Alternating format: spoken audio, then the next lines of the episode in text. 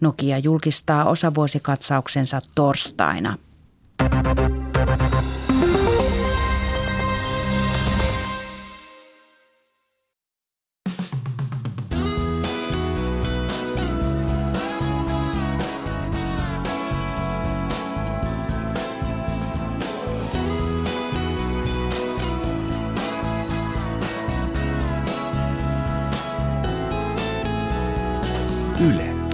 Suomi.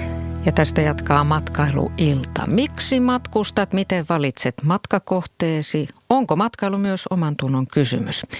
Studiossa ovat elämäntapamatkailija Mari Mero, matkailualan toimialapäällikkö Niina Savolainen Google Suomesta ja reilun matkailun yrittäjä Tom Selänniemi.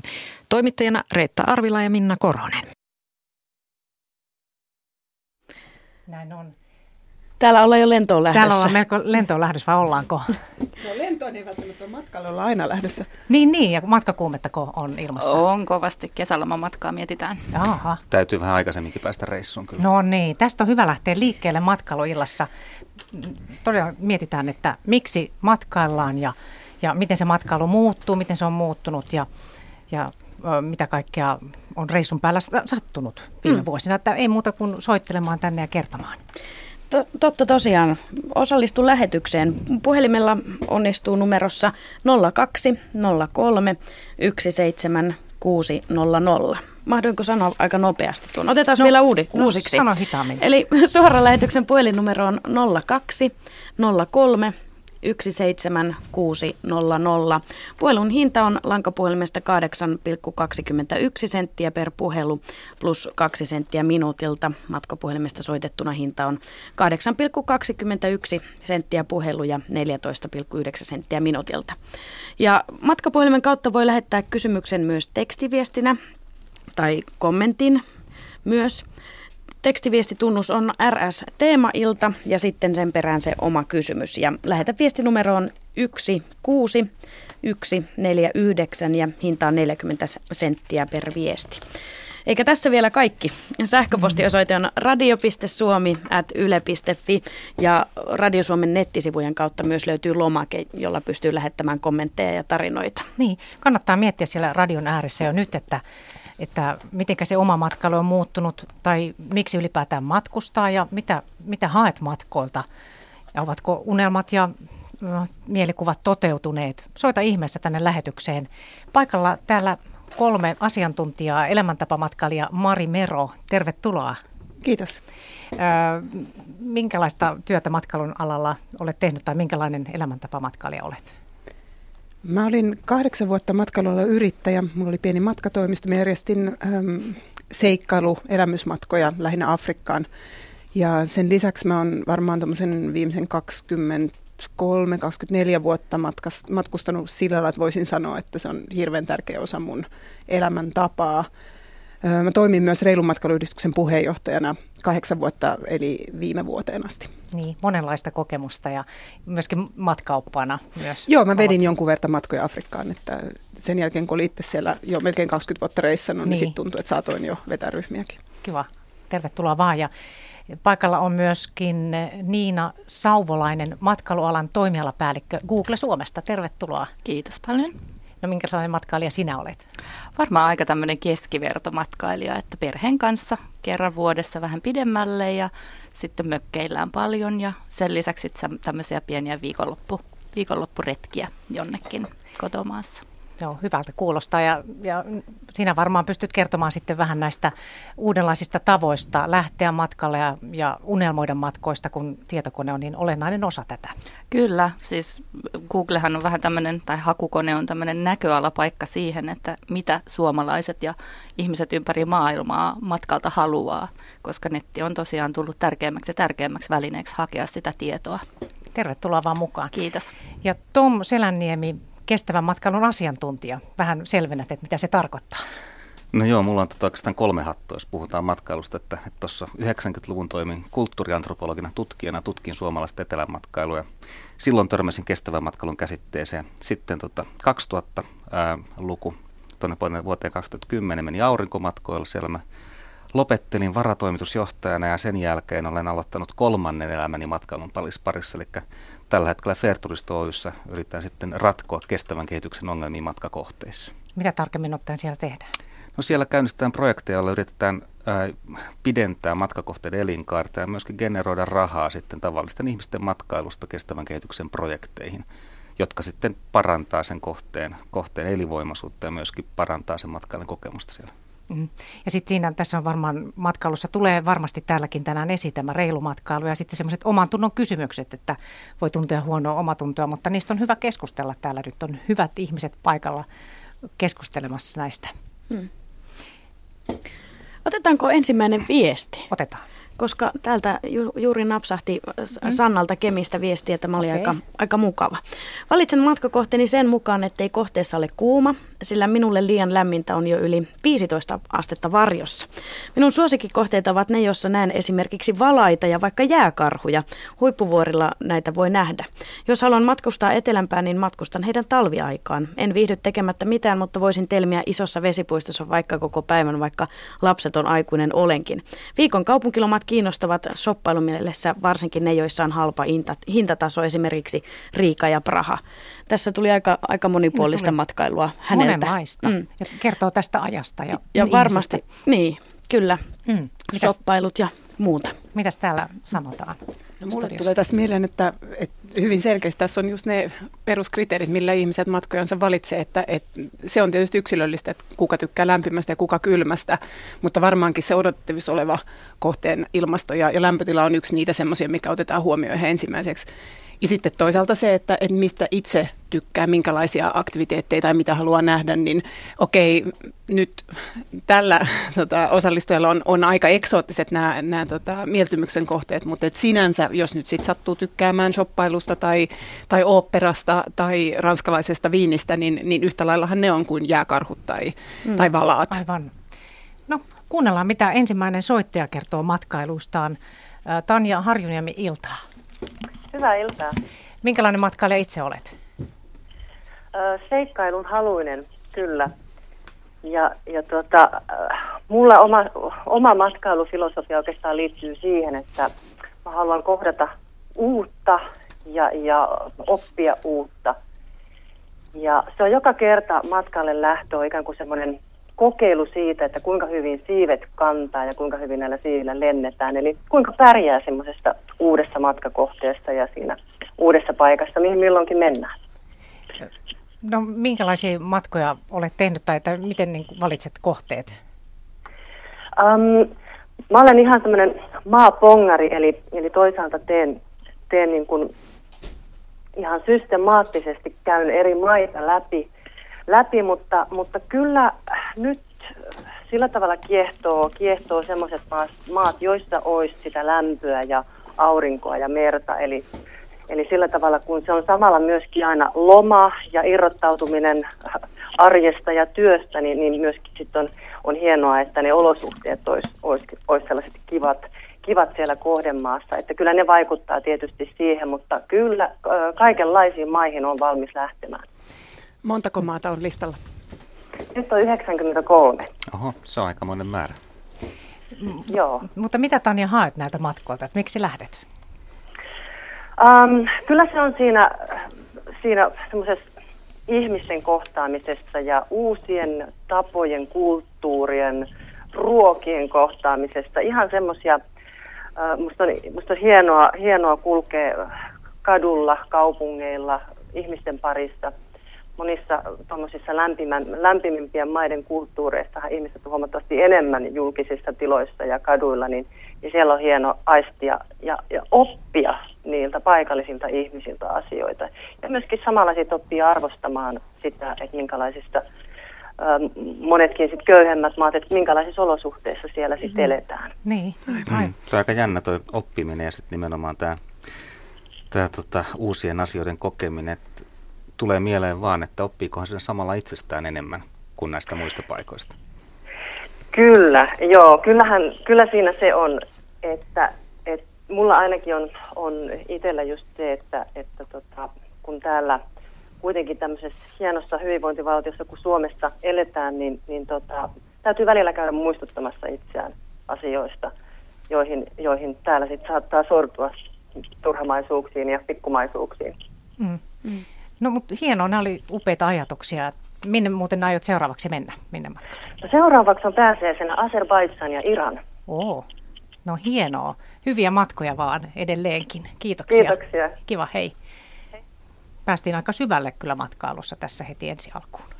Joo, tämä on mielenkiintoinen tämä uuden oppimisen ja, ja seikkailun sun muun käsite, että se on, aina, riip- se on aina kiinni sitä henkilöstä itsestään, että mä muistan, muistan aikoinaan, että omat vanhempani tuossa 80-luvun puolessa välissä pienviljelijät Keski-Pohjanmaalta lähtivät ensimmäiselle ulkomaanmatkalle, kun, kun lehmät oli myyty ja pellot metsitetty. Ja se oli Blood Linglesin Gran Canarialla. Ja se oli varmaan aivan yhtä suuri seikkailu kuin meille joku huippuvuorilla käynti. Et se on kun aivan uutta vierasta, ihan, ihmeellistä, ihanaa. Mm. Seuraavana vuonna kiersivätkin sitten bussilla ympäri Keski-Eurooppaa.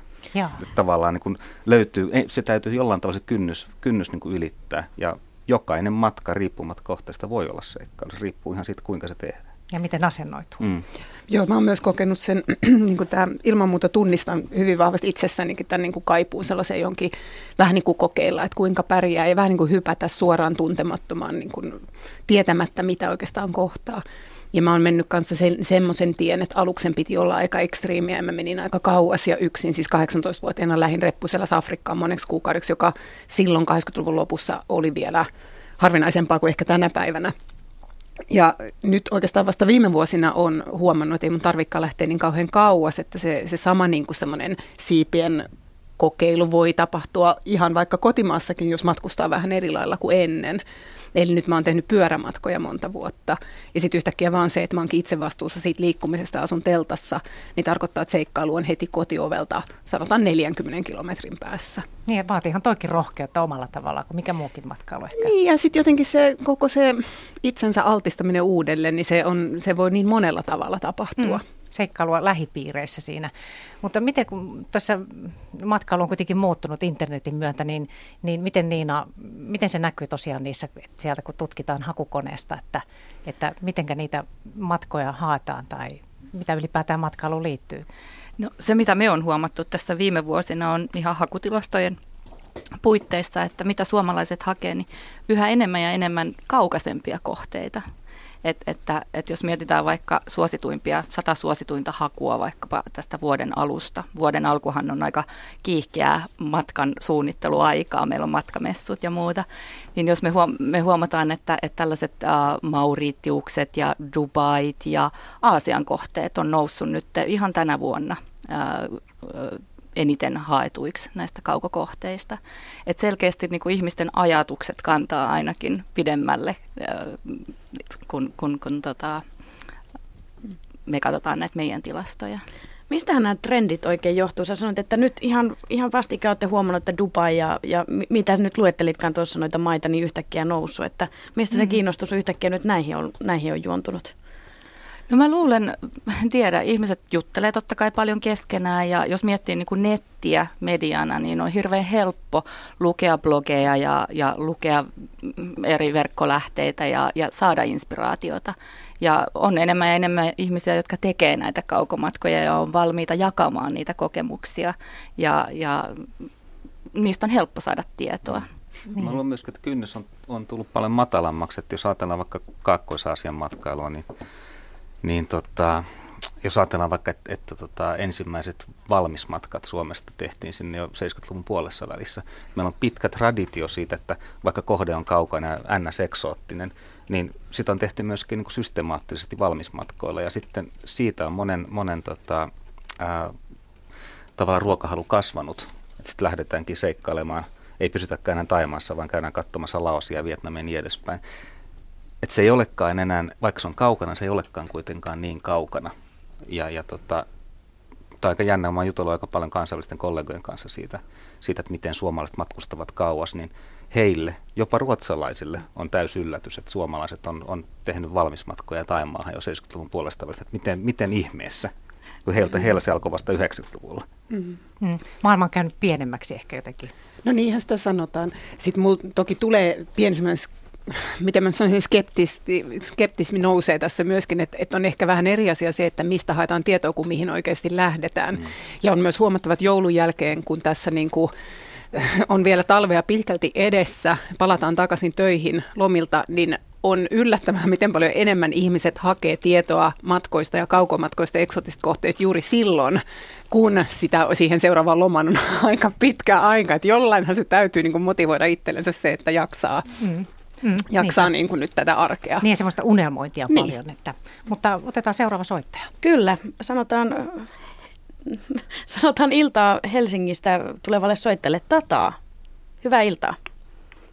Iltaa. Menikö sinun nimi oikein? Meni ihan oikein. No hieno homma. No. Minkälaisia reissukokemuksia sinulla on? No kuule, kun mulla on jo ihan 1957 alkaen. No mihin, mihin teit reissun 1957? Kun... No silloin oli, tai oikeastaan ensimmäinen oli 52. Se oli Pariisiin ja sitten Nitsaan. Mahtavaa. Mutta sitten 57, 58, niin silloin olin Pariisissa tai Ranskassa vähän yli vuoden. Ja sitten sen jälkeen olenkin käynyt milloin missäkin, että Kairossa mm. Ja sitten äh, tuolla Nairobissa. Ja Kairoon tekisi mieli mennä kerran vielä elämässä, mutta ei voi mitään, kun siellä on nyt niin levotonta, niin parempi kuin ei mene, mutta vielä ehkä sielläkin rauhoittuu, niin sitten tulisi mennä, kun mulla on siellä lapsuuden ystävätär. Mm. Ja onneksi hän nyt tällä hetkellä asuu Aleksandriassa, että ei enää Kairossa. En malta olla palamatta tuonne 50-luvun Pariisiin. Miltä Pariisin näytti turistin silmin silloin? No silloin se oli totta kai ihan erilainen kuin nyt, kun kävin kolme vuotta sitten – ja viime vuonna, niin huomattavia eroja on ollut. Ja se, mikä oli mainiot, niin kolme vuotta sitten, kun mä kävelin sitä Sanseliseetä ylös, niin lähetin tyttärelleni viestin tuonne Sveitsiin, että en minä muistanutkaan, että silloin 52 oli tota ylämäkeä se. Todennäköisesti kuitenkin oli. Jos oli, oli. Niin tyttäreni vastasi heti, että älä välitä, mutta sulla on alamäki ala toisella puolella sitten. Joo, että tämmöistä se on, että niin nopeasti sitä unohtaa. Hieno kuulla tämmöisiä muistoja. Minkä, mitä sä, ei sano Samari vaan. Niin, tätä mua kiinnostaa hurjasti kuulla. Miten sun... Um, se, mitä sä matkailusta haet tai saat, niin onko, sanoisit sä, että se on muuttunut näiden siis yli 50 vuoden aikana? Kyllä. Ja no, esim- kerro siitä. Joo, no esimerkiksi nyt siis kolme vuotta sitten ja nyt viime keväänä Pariisi, niin siellä oli niin paljon näitä tummia ihmisiä tuolta Etelä-Afrikasta, kun olen käynyt siellä, mm-hmm. niin kuin sanoin, että Nairobissa, niin huomasin, että miten ne ihmiset niin kuin tummuu ihoväriltä aina mitä alemmaksi Afrikkaa menee. Joo. Niin kuin esimerkiksi Karttumissa, sieltä ostin käärmeen nahan, josta teetin käsilaukun ja kengät. Niin. Ja silloin oli 32 astetta lämmintä, että se oli kyllä kun saunaa lämmittäessä. Niin nyt siellä Pariisissa oli siis näitä kaiken kirjavia ja aina vain tummempia ja tummimpia. Ja siis kolmen vuoden sisällä ja. niin valtava määrä.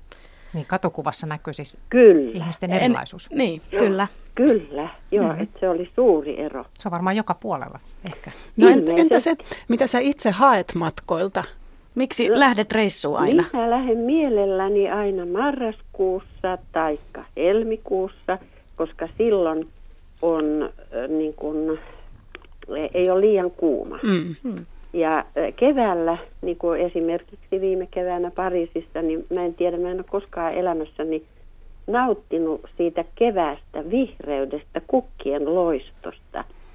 Että kävelin, kun ensin menin metrolla sinne Triumfille, Sanseliseen yläpäähän, niin kävelin sieltä Place de la Concordelle, joka on kolme ja puoli kilometriä. Mm niin siis se oli niin valtava elämys, mitä mä en ole aikaisemmin niin kuin huomannut niin. eikä, enkä niin kuin tajunnut, että kun täältä lähti, niin oli harmaata. Ruoho oli, jos oli ensinkään minkä väristä, niin siellä oli kaikki vihreitä, lehtiä puissa.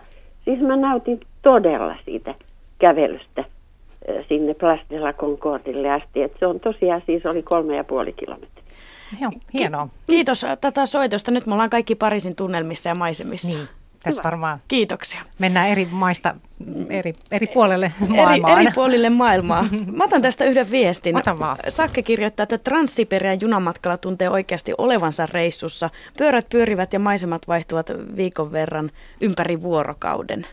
Onko teillä pitkistä junareissuista mitään, mitään kokemuksia?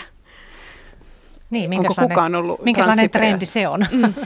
No ainakin se- Rosa Liksomin kirjan Niin, mukaan, niin, niin, taitaa siitähän- olla. Mä Itse vasta luen kirjaa, eli haen vasta tätä inspiraatiota vastaavaan matkaan. Niin, en, en, en niin. ole tuota, tuota reittiä kyllä, kyllä kulkenut, mutta tota, mun mielestä tässä kyllä paljon viitataan just tämmöiseen matkailun yhteen keskeiseen, keskeiseen juttuun, eli matkalla olemiseen ja tavallaan siihen, että välttämättä sen jälkeen, kun täältä on lähdetty, niin onkohan se päämäärä loppujen lopuksi niin kauhean tärkeä. Se tärkeää on, että on matkalla, Sepä se. jolloin, jolloin ollaan semmoisessa toisessa, toisenlaisessa olotilassa ja mahdollistuu kaikki semmoinen, mikä arjessa ei ole mahdollista. Mm-hmm. Ja toisaalta sitten pitkä junamatka, niin se hyvin pitkälle tuo mieleen tämän turismin historian tämmöiset kertomukset Grand Tourissa sun muista, jossa niin kuin oltiin tien päällä paljon ja sitten, sitten tota, tultiin johonkin kohteisiin ja sitten taas pitkiä junamatkoja. Tai jopa voidaan mennä takaisin jonnekin pyhiinvaellusten aikoihin, joka oli keskiajan turismia. Että, että siinäkin nimenomaan se matkalla olo oli mm. kenties tärkeämpi kuin... Ja-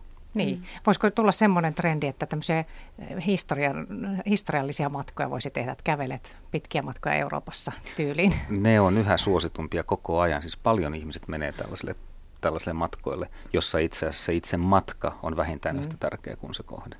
Mutta toistaiseksi tämmöiset lyhyet matkat ovat kyllä todella suosittuja, että niin. ainakin mitä matkamessulla, niin että nykyään tehdään monta matkaa vuodessa ja ehkä lyhyitä, vaikka viikonloppumatkojakin, jopa viisi ulkomaille. Se on aika hurjaa, siis Kyllä. miten, miten paljon matkustetaan.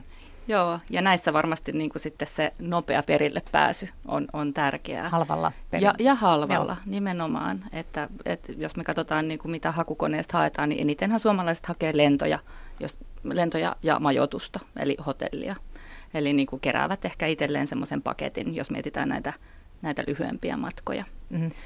Itse räätälöidään matkoja suorastaan. Itse räätälöidään, joo, mutta toki sitten niin kuin ihan valmismatkat sitten tämmöisellä viikon, viikon tai parin reissuilla, niin ne tuntuu olevan, olevan niitä suosituimpia sitten. Joo.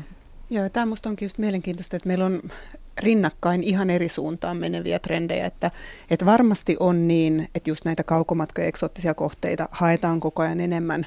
Sitten me tiedetään, että, että niin kuin tehtyjen matkojen määrä lisääntyy koko aika, mutta sitten kuitenkin monta vuotta on ollut niin, että nimenomaan semmoiset lyhyet, helpot, sanotaan pitkän viikonlopun matkat, joissa korkeintaan ostetaan yhdessä lento ja hotelli, useimmiten vaan lento, niin sitten ne on kuitenkin ne, jotka niinku suhteellisesti kasvaa kaikkein nopeimmin. Osin tietysti just sen takia, että niiden hinta on tullut koko aika alaspäin. Et, et mä ymmärrän toki oikein hyvin sen, että, että kun tämmöinen mahdollisuus, jota aiemmin ei ollut, niin nyt se on niinku yhä useampien ulottuvilla niin, niin miksi ei tarttua siihen? Mutta sitten toisaalta ymmärrän myös sen, että, että jos valitseekin sen, että matkustaa mieluummin niin kuin harvemmin ja sitten kerralla pidemmäksi aikaa ja, ja hitaammin, että kummallakin tavallaan on paikkansa tässä meidän nykyisessä elämäntavassa. Niin mun piti just kysyä, että miten mieltä te olette tota, juuri tämmöisistä lyhyistä matkoista. No, tavallaan, tota, jos katsoo, katsoo niin matkailuelinkeinoa kokonaisuutena, niin, niin tota, tietyssä mielessä on, on vähän niin kuin kaivettu kuoppa itsellemme siinä, että, tota, että näiden lyhyiden pikaisten pyrähdysten, todella halpojen lentojen, lentohotellitarjousten, valmismatkojen polkumyynnin sun muun kautta, niin on päädytty semmoiseen tilanteeseen, mikä näkyy, jos, jos sitten katselee vähän, että miten nuo matkailufirmat pärjää, niin ei siellä kukaan pärjää hyvin, koska hotellit myyvät liian halvalla, ne ei pysty investoimaan omaan tulevaisuutensa.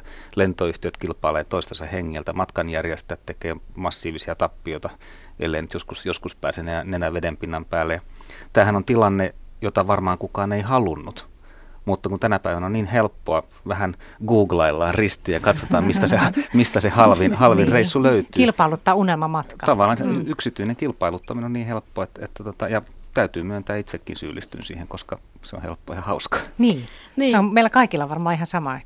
Ja, Niin. ja mietin myös sitä, että, että itse matkailenkin kannalta ehkä tämä helppous on tehnyt tästä vähän jotenkin tylsempää. Ei se ole enää välttämättä niin hienoa, että nyt lähden reissuun, jos, jos reissussa laukkaa jatkuvasti. Niin, ja kun kaikki käy vaikka missä Antarktiksella. Ja No, tässähän on tapahtunut hirveän suuri muutos, jos ajatellaan 2-30 vuotta sitten tai parikymmentä vuotta sitten. Oli hienoa tulla työpaikan kahvihuoneeseen kesä, kesäloman ja kertoa, että on käynyt Majorkalla. Niin Se vähän oli semmo-. Mm. Niin, ja sitten niin muut on kateellisia, kun ne oli ollut vain mökillä. Nyt tänä päivänä on paljon hienompaa tavallaan tulla ja sanoa, että mä olin koko kesäloman mökillä. Kyllä, Niin sillä on. saa paljon enemmän huomiota, se on varmasti Ja sitten sit se on tavallaan, niin kuin, että se, se tavallinen, se, se matkustamisella ei ole statusarvoa enää. Tuosta tuli mieleen, että, että tässä tämmöinen galluppi juuri tuohon liittyen, että noin puolet tämmöisen gallupin vastaajista Suomessa siis aikoo viettää lomaa kotimaassa tässä, kun niitä on kyselty ja, ja että se on tosi suosittua, että joko mökillä tai kotona. Ja että ulkomaanmatkoja suunnitellaan tälle vuodelle pääasiassa lähialueille. Tähän mä en malta olla kommentoimatta. Tuossa yhdessä vaiheessa mulla oli väitöskirjahanke, joka nyt on ehkä lepäämässä, mutta siihen liittyen keräsin aika paljon tietoa siitä, että, että miten suomalaiset matkustaa yhden suomalaisen matkatoimiston sivuilla. Meillä oli kysely, mihin ihmiset sitten vastasivat, kuinka paljon he on viimeisen vuoden aikana tehnyt matkoja. Niin näistä vastaajista, joita kuitenkin oli tuhansia, puolet ei ollut tehnyt yhtään ulkomaille suuntautuvaa matkaa edellisten 12 kuukauden aikana. Että okei, sitten siinä toisessa puolessa oli ihmisiä, jotka oli tehnyt 12 matkaa vuodessa, mutta me helposti unohdetaan se, että valtaosa suomalaisista ei jatkuvasti laukkaa jossain ulkomailla. Niin, siinä tulee semmoinen tunne, että kaikki menee, niin munkin mm. pitää mennä.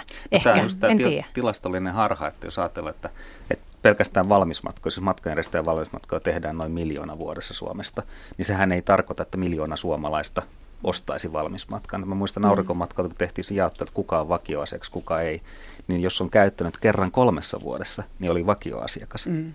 Ja sitten toisaalta joukossa oli niitä heavy usereita, jotka sitten käytti palveluita kolme tai neljä kertaa vuodessa, jotka sitten tavallaan sitä tilastoa vääristää. Että meillä on paljon ihmisiä, joihin matkakärpäinen on purru sillä tavalla, että joka ikinen vapaa hetki pitää käyttää jossain mm. matkoilla.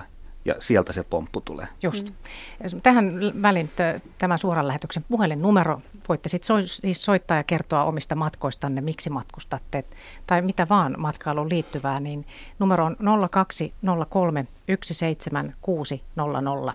Siis 0203 17600. Ja seuraava soittaja Jorma Kalevi, iltaa. Iltaa, iltaa. Minkälaista matkailuasiaa haluat kertoa meille tänne matkailuiltaan? No tässä on, tässä on nyt oikeastaan tullut tehtyä tota, lähinnä tota Kanarian matkailua autolla 15 reissua edestaka, takaisin, eli 30 reissua siitä automatkailua ja sitten tota, talvet on 30 vuotta ollut siellä mennyt, mennyt tota Kanarialla. Mä oon lähinnä ollut siellä Gran Canaria puolella Playa Inglesissä, mutta on käynyt toisellakin saarella noissa lauluhommissa ja, ja Mhm. tuota, ja Suomen matkailua mä kannatan kesällä, nimittäin Suomen kesä ei voita mikään, että mä tota, mm.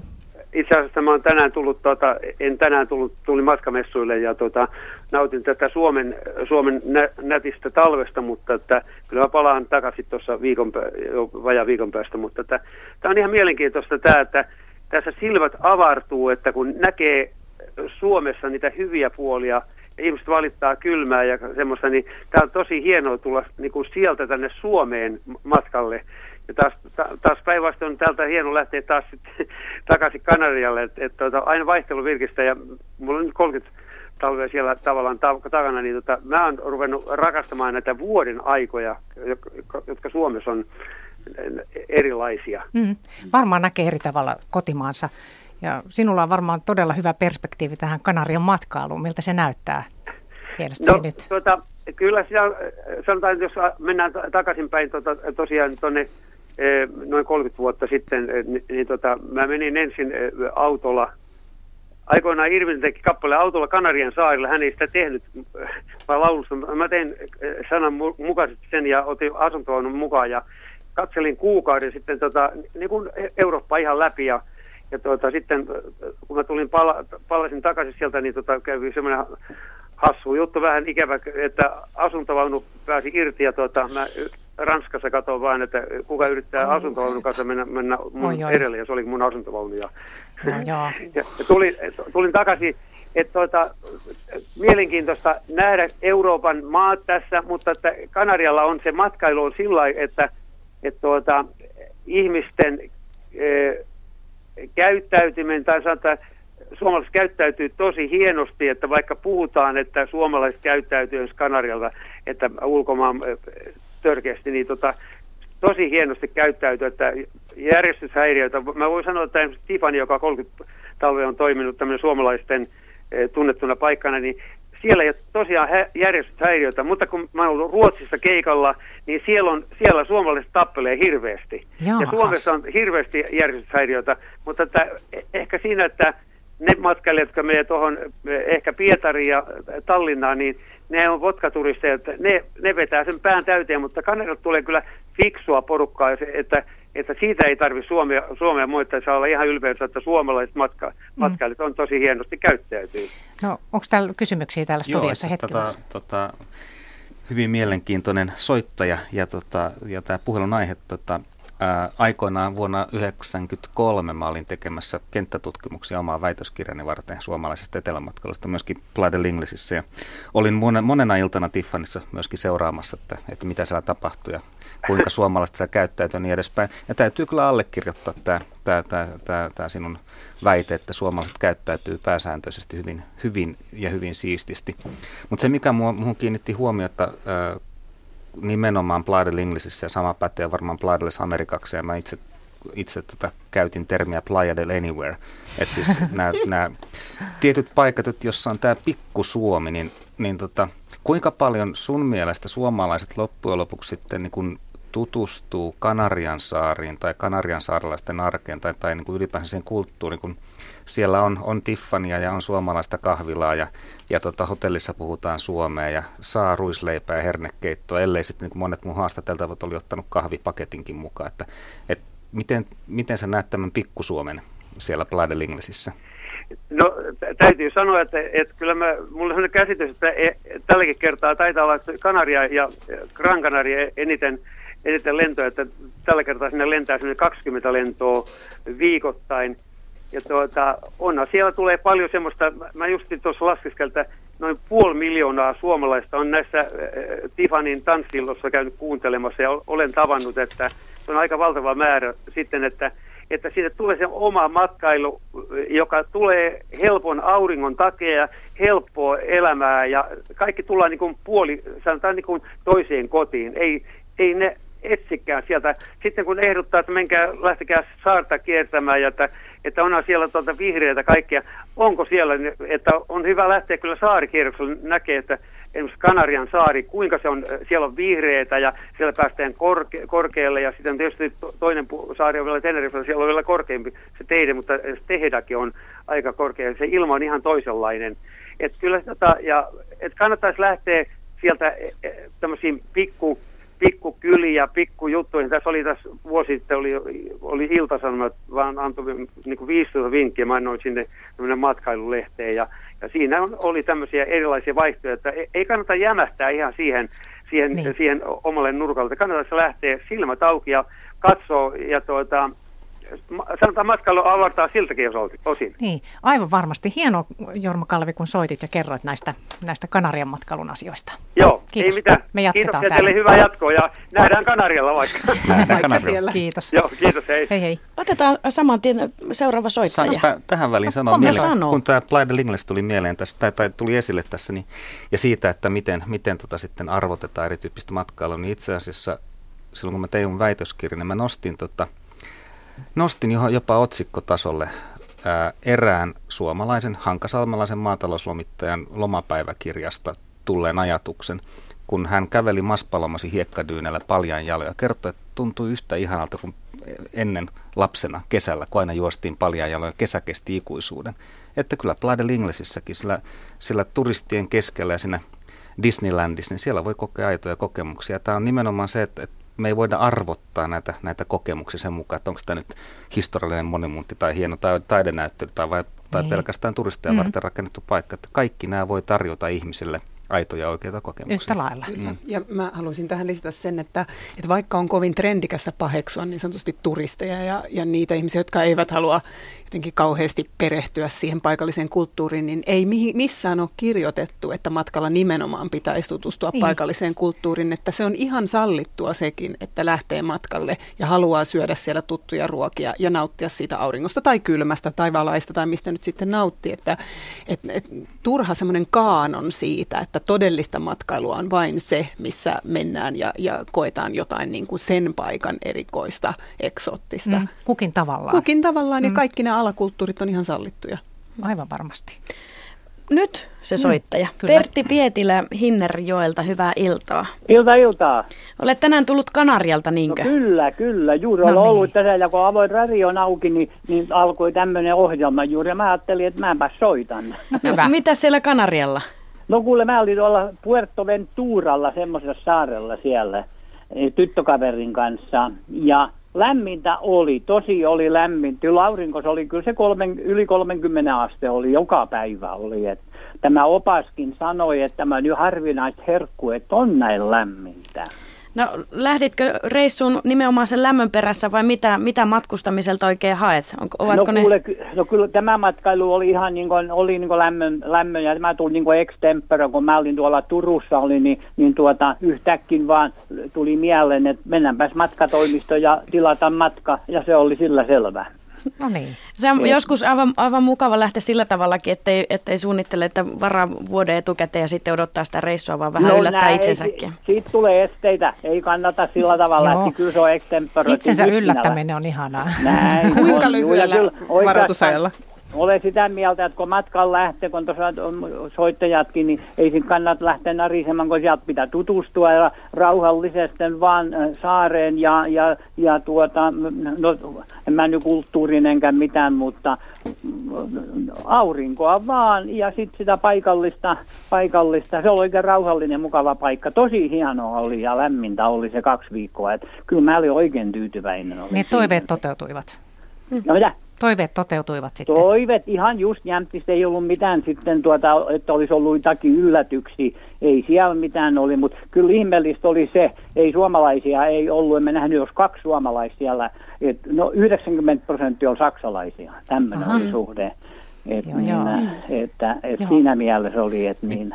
Mutta matka meni oikein hyvin, oikein hyvin, että minun mielestäni oli oikein. Et en mä nyt olin kauheasti matkailu, mutta sanotaan nyt, että olen jossa, no Välimeren maat olen käynyt, jos mä olen käynyt 15 maassa, niin siinä se on. Mm. Niin. niin. Ja, ja Kanarialla olen ollut, mutta en tällä saarella aikaisemmin ole ollut kyllä sitten. Miten sanot siitä, kun tota, kerrot, että aurinko ja lämpö on, on hirveän tärkeää, niin mä joskus aikoinaan juttelin tota, parin terveyden ja hyvinvoinnilaitoksen tutkijan kanssa, jotka oli sitä mieltä, että, että tota, ää, tämmöisellä etelän matkailulla, varsinkin Kanarian matkailulla talvella on merkittävä ää, niin kuin vaikutus suomalaisten jaksamiseen täällä, täällä pimeässä Pohjolassa, että se viikko tai kaksi sitä aurinkoa ja lämpöä, niin sillä saa tankattua näitä D-vitamiinivarastoja. Toi käpyrauha tykkää hyvä. Onko se onko mieli nyt niin kuin valoisampi ja virkeämpi? No kyllä se näin on. Kyllä se näin on. Vaikka sanotaan nyt, että loppujen lopuksi niin ei ne lyhyet matkat, niin ei ne, ei ne kokonais tätä vuotta ratkaise, mutta kyllä se vaan näin on, että tuota, kun saa vähän rusketusta ja, ja näkee erilaisia ihmisiä ja, ja no, noin siellä, kun mä sanoisin, siellä äh, altaiden väärellä on ihan mukava jutella sitten, niin kyllä se vaan tunnus mukavalta ja lämmintä oli ja, ja, ja kyllä se vaan, siitä saa, minä, ainakin minä, mitä mä läksin hakemaan, ei, ei siellä ole taas, mutta ei tämä paikka, kun mä olin, niin ei se ollut mikään nuorten paikka, että siellä oli vaan pääasiassa eläkeläisiä, ja mm. hyvin vähän on nuorta nämmöistä näin, että niin, rauhallinen, oikein rauhallinen ja mukava paikka, että niin, että kyllä mä läksin hakemaan vaan niin kuin aurinkoa. Se no niin, oli, mm, hyvä. Sillä tavalla. Kiitoksia Pertti Joo, nyt näistä loma, lomakuulumisista. No kiitos kiitos vaan. Hyvä, hyvä jatkoa teille. Samoin. Hei hei. Toi on jännä juttu, mitä me ollaan huomattu, että kun Suomessa on sateista tai myrskyistä tai ikävää säätä, niin kyllä ne ihmiset sitten lähtee hakemaan niitä unelmia ja jotain parempaa, sitä aurinkoa ja, ja sitä D-vitamiinia. Eli niin kuin haut lisääntyy heti, jos on vaikka sateinen viikonloppu. Ja toi niin kuin hakukoneesta näkee varmasti. Ja, ja tuossa tota, tämmöisiä tilastoja, että valmismatkoista 70-80 prosenttia varataan verkosta. Että se on aika paljon. Kyllä, ja jos ajatellaan, niin kuin, että eihän näitä matkamyymälöitä enää ihan hirveästi ole, et, et, et kyllä se verkko on aika pitkälle sekä se mm. unelmointi, että suunnittelu, että sitten se varaus monessa kanavana. Se on jännä kyllä nähdä se, että kuinka, kuinka säätila täällä Suomessa vaikuttaa hirveän paljon matkojen varauksiin. Että sitä seurattiin silloin, kun mä vielä aurinkomatkalla olin, olin duunissa, niin, niin me oltiin hyvin, oltiin hyvin tyytyväisiä, esimerkiksi heinäkuu oli sateinen. Ai, ja, ai, ai. Koska silloin talven matkat meni kaupaksi, kun häkää tietenkin kaikki mm-hmm. viime hetken matkat. Ja, mm-hmm. ja, ja sitten tietenkin huonon kesän jälkeen kauppa kävi todella hyvin. Et, et kyllä täällä, niin kun, täällä on selvä korrelaatio, että et milloin ihmiset tekee mm. sit sen päätöksen, että on pakko lähteä Joo. täältä jonnekin. Matkailun ammattilaiset toivovat sitten vähän eri kuin mitä matkailijat. Täällä on tullut muutamakin viesti liittyen matkailun huonoihin puoliin ja nimenomaan tähän kestävän kehitykseen ja, mm-hmm. ja matkailun vaikutuksesta maailmantilaan, mutta varmasti tuossa kello seitsemän jälkeen sitten pureudutaan siihen, siihen lähemmin. Mutta halusin vaan kertoa heille ennen kuin niin. he mielensä pahoittaneet Kyllä. lähtevät kanavalta, että otetaan toki tähänkin puoleen Joo, sitten tässä on montaa puolta tässä matkailussa, että mm. hyvää mm. ja huonoa. Kyllä, mutta täällä oli tuntematon matkamies laittanut kivan viestin. Matkailu on siitä ihmeellistä, että ensimmäisen matkan tunnelmaa kohteeseen kuin kohteeseen ei voi tavoittaa toista kertaa. Ensimmäinen junamatka on ainutkertainen, samoin kuin laiva- tai junamatkakin. Kotimaan matkailu vaikka autolla tuo taas oman tunnelmansa jo sada, sadan kilometrin päässä kotoa, voi tuntea irtoavansa arjesta ja siteistä tiettyyn paikkaan elämässään. Niin ja junassa kun istuu, niin siinä tulee heti, vaikka se olisi joku ihan lyhyt mm. matka, niin ihan Joo, täsmälleen näin se on ja mun mielestä tässä ollaan tosi tärkeiden asioiden ytimessä, koska ylipäänsä se, että joku tuttu ei koskaan tunnu yhtä valtavan koskettavalta kuin se sellainen niin kuin uudelle altistuminen. Niin tässä on myös tietyllä lailla tietysti se, joka pyörittää matkailun teollisuutta ja, ja luo työpaikkoja, että ihmisillä on jatkuva nälkä uuteen, mutta se on toisaalta myös se on ikään kuin semmoinen kangastus, jonka perässä me koko aika juostaan. Että, että jos vaan koko aika niin kuin sinne jonnekin vielä eksoottisempaan tai uuteen tai erilaiseen, niin, niin sit se on joku semmoinen niin kuin täyttymys, jolloin me samalla tuomitaan itsemme semmoiseen niin jatkuvaan, että aina täytyy pyrkiä jonnekin muualle. Et, et kun mä mietin omia pyörämatkoja, mä oon nyt neljänä vuotena tehnyt pitkän, siis seitsemän, kahdeksan viikon pyörämatkan ulkomailla, niin äm, kyllä mulle on käynyt niin, että joka ainut matka on parempi kuin entinen, vaikka se onkin yhä se sama pyörämatka. Mutta toisaalta mulla on se tausta, että mä 20 vuotta kävin joka talvi Afrikassa monta niin. kuukautta, että ei mulla hirveästi ole tästä lihasta käydä ketään niin, niin. kritisoimaan, niin. jos he kokee, että heidän täytyy lähteä eksoottisiin paikkoihin. Ja se on paljon pääsisäinen juttu mm. myös sitten tossa, tietysti. Tuossa myöskin kyllä, kyllä tota, niin kuin tavallaan kolikon toinen puoli on se, että, että mä tavallaan ihailen niitä henkilöitä, jotka löytää sitten tuolta maailmalta sellaisen paikan, hän ne palaa uudestaan ja uudestaan. Että tavallaan syntyy niin kuin jonkunlainen suhde, oli se sitten ihan turisteja varten rakennettu kohde, tai sitten, että pääsee niin kuin paikalliseen elämään sisään, niin, mm. niin se tavallaan niin kuin rauho, se pystyy rauhoittumaan ja menemään niin kuin syvemmälle sisään siihen vieraltavaan paikkaan. Se on aika, aika hieno juttu. Mm. Mm. Kuunnellaan, mitä Pirjola on asiaa. Hyvää iltaa Jyväskylään. Iltaa. Mitä Tuota, haluaisit halu- kertoa?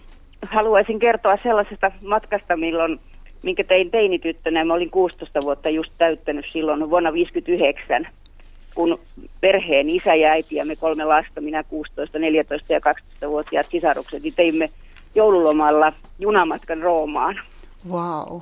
Lähettiin Mikkelistä ja ajettiin ensin junalla Turkuun ja sieltä laivalla Tukholmaan ja päivä vietettiin Tukholmassa, kun se juna sinne Roomaan lähti vasta sitten illalla. Se oli semmoinen suora yhteys Tukholmasta Roomaan, millä me mentiin. Ja tuota, tosiaankin niin siellä laivaelämys oli jo tietysti aikamoinen, kun se oli semmoinen vanha Buure 2, jolla me ajeltiin ja jossa oli kaikki tammiparketti, lattiat ja muuta tällaista. Ja junassa syötiin, siellä oli valkeat liinat ravintolavaunussa, missä sitä syömistä harrastettiin ja Mahtavalta kuulostaa. Ja tuota, sitten me Münchenissä menomatkalla pysähdyttiin. Me oltiin vuorokausi Münchenissä ja siellä katsottiin ympärillemme. Se oli vielä silloin 59 sen verran vähän aikaa sodasta Saksassakin, että se oli aika osittain vielä rauniona se Münchenin kaupunki ja niitä sodan raunioita siellä näkyy paljon joka paikassa. Ja sitten käytiin elokuvissa katsomassa Rooman valtakunnan tuhoa. No, Kaikki niin piste iin päälle vielä. Joo, no niin. Miltä se Rooma näytti silloin 16-vuotiaan silmiin 50-luvulla? Roomahan oli aivan mahtava kaupunki niin, että tuota, me oltiin siellä jouluaaton yönä sillä tavalla, että se pu- puolelta yöltä, kun se oli just vaihtunut se jouluaatoksi, tai jouluaatto alkanut just silloin, ja tuota, Roomahan oli iso kaupunki, me oltiin viisi päivää siellä, ja kuljettiin aika paljon, käveltiin tietysti kaikki kolosseumit ja muut. Ja sitten kun mä oon käynyt siellä myöhemminkin, niin sellainen, mitä nyt tällä hetkellä on, mitä ei silloin ollut, niin esimerkiksi tuolla ne kaikki patsaat ja muut, niin jo Pietaan varvastakin saa käydä koskettelemassa silloin, mikä on nykyään lasin takana. Niin Mutta silloin ei vielä ollut. Niin. Ja Pietarin kirkossa käytiin kupolissa ja, ja tosiaan, niin, niin kuin sanoin, niin sillä kolosseumilla kierreltiin. Ja, ja tuota, sitten me asuttiin sellaisessa pienessä perhehotellissa. Meitä kun oli viisi henkeä, niin meillä oli tosiaan kaksi huonetta ja siellä ei muita vieraita ollut, niin se mm, perhehotellin emäntä tarjosi meille joulupäivällisen sitten joulupäivänä ja tuota, sen vävy ajelutti meitä sitten autolla siellä katakompeissa, mikä oli minun mielestä aivan kamala kokemus. Minä en ikinä enää halua mennä semmoisen paikkaan. niin, matkalla voi tulla tollasiakin, että vähän hirvittää. Kyllä. Mm, mm. Ja tuota, sitten me tietysti käyttiin heittämässä kolikko kolmen kolikon lähteeseen ja mm, sitten me jatkettiin sieltä se viiden päivän jälkeen bussilla Napoliin ja missä vietettiin sitten uusi vuosi. Ja se oli todellinen kokemus se Napolin uusi vuosi. Siellä oli, mentiin silloin kun vuosi vaihtui siellä, niin tuota torille ja semmoiselle isolle torille. Ja siellä heiteltiin paukkupammeja ja siellä räikät soi ja kaikenlaista mahdollista. Ja ilma oli ihan vaaleanpunasta ja No niin. Tuota, niin kova meteli, että ei kuulu suoraa huutoa toisen korvaan kuin huusi, niin sitten kuuli, jos jotakin halusi sanoa. Mutta upeita se, muistoja jäänyt tältä joo, matkalta. se kesti semmoisen kaksi minuuttia se kauhea meteli. Ja sitten kun se hotelli, missä me siellä Napolissa asuttiin, niin se portsari sanoi, kun me lähettiin, että varokaa sitten takaisin tullessa, niin tuota, keskikadulla kulkemista, kulkekaa seinän vieriä, että siellä on tapana heittää kaikki vanhat roinat ikkunasta ulos no niin. kadulle vuodenvaihteessa. Ihan oikeasti, Joo. miten oli tehnyt sen. Nyt joudutaan menemään kohta merisäähän, että tähän nyt hetkeksi päättyy näitä nämä muistelut. Kiitos Pirjo. Kiitos. Kiitos. Kiitoksia. Me tässä yhteen ääneen nyt sitten kiitellään. Kiitoksia ja hei hei. niin. Eli Jyväskylästä kuultiin siis muistoja Roomasta 50-luvulta, Joo. mutta nyt merisäähän.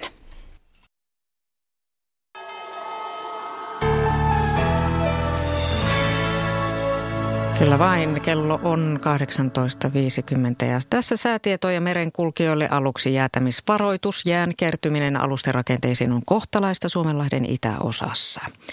Siis jäätämisvaroitus jään kertyminen alusten rakenteisiin on kohtalaista Suomenlahden itäosassa. Korkeapaineen selänne ulottuu Venäjältä Suomeen. Suomen eteläpuolella oleva matalapaine täyttyy. Odotettavissa huomisiltaan asti Suomenlahti idän ja Kaakon välistä tuuta 50 metriä sekunnissa lumikuuroja. Pohjois-Itämeri koillistuulta, huomenna itätuulta 5-9 metriä sekunnissa paikoin lumikuuroja. Ahvenameri, Saaristomeri ja Selkämeri idän puolesta tuulta 3-7 metriä sekunnissa paikoin lumikuuroja.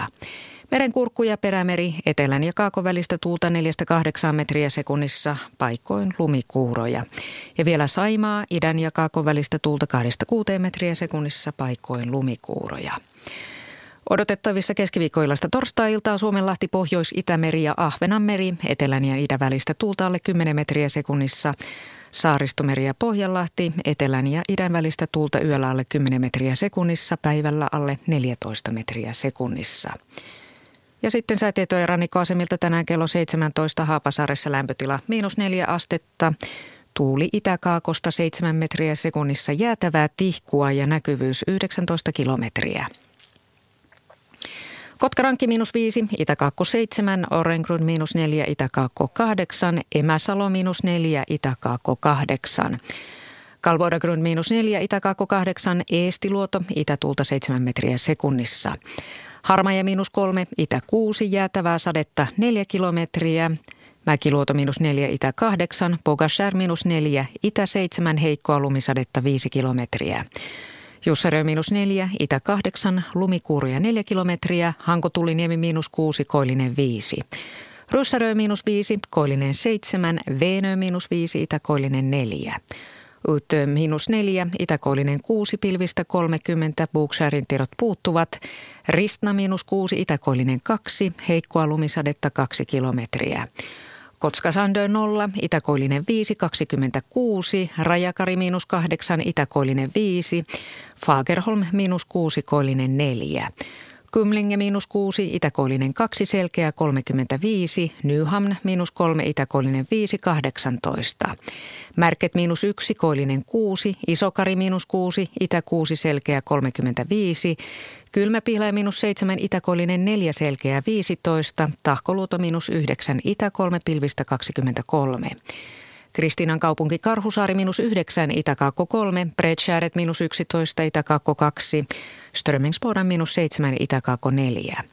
Palassaaret miinus 9, Eteläkaakko 3, Kallan miinus 10, Eteläkaakko 5, Tankar miinus 11, Kaakko 3, heikkoa lumisadetta 23. Ulkokalla miinus 10, Eteläkaakko 5, Nahkiainen miinus 11, Eteläkaakko 7. Raahe miinus 12, Eteläkaakko 5, 24 kilometriä, Oulun Vihreäsaari miinus 13, Kaakko 5, heikkoa lumisadetta 10, Marjaniemi miinus 13, Kaakko 6, pilvistä 12, Kemi 1 miinus 10, Eteläkaakko 6 ja Ajos lämpötila miinus 13 astetta, tuuli kaakosta 4 metriä sekunnissa, pilvistä ja näkyvyys 8 kilometriä. Ja meriveden korkeudet on mitattu tänään kello 17, Kemia Oulu minus korjaan plus 26 senttimetriä, Raahe plus 27, Pietarsaari ja Vaasa plus 31, Kaskinen, Mäntyluoto ja Rauma plus 30, Turku plus 24, Föglö plus 28, Hanko plus 26 sekä Helsinki ja Hamina plus 24 senttimetriä. Ja aallokon korkeus on mitattu tänään kello 16 Pohjois-Itämerelle ja se oli 0,8 metriä. Siinä olivat säätiedot merenkulkijoille. Ja tästä jatkaa sitten matkailuilta toimittajina Reetta Arvila ja Minna Koronen. Joo, matkailuilta jatkuu ilta kahdeksaan asti, siis reilu tunti aikaa tässä vielä kertoa, että mitä mieltä olet matkailusta, onko se oman tunnon kysymys ja miksi matkailet, tämmöisiä asioita voit miettiä. Ja tässä yhteystietoja.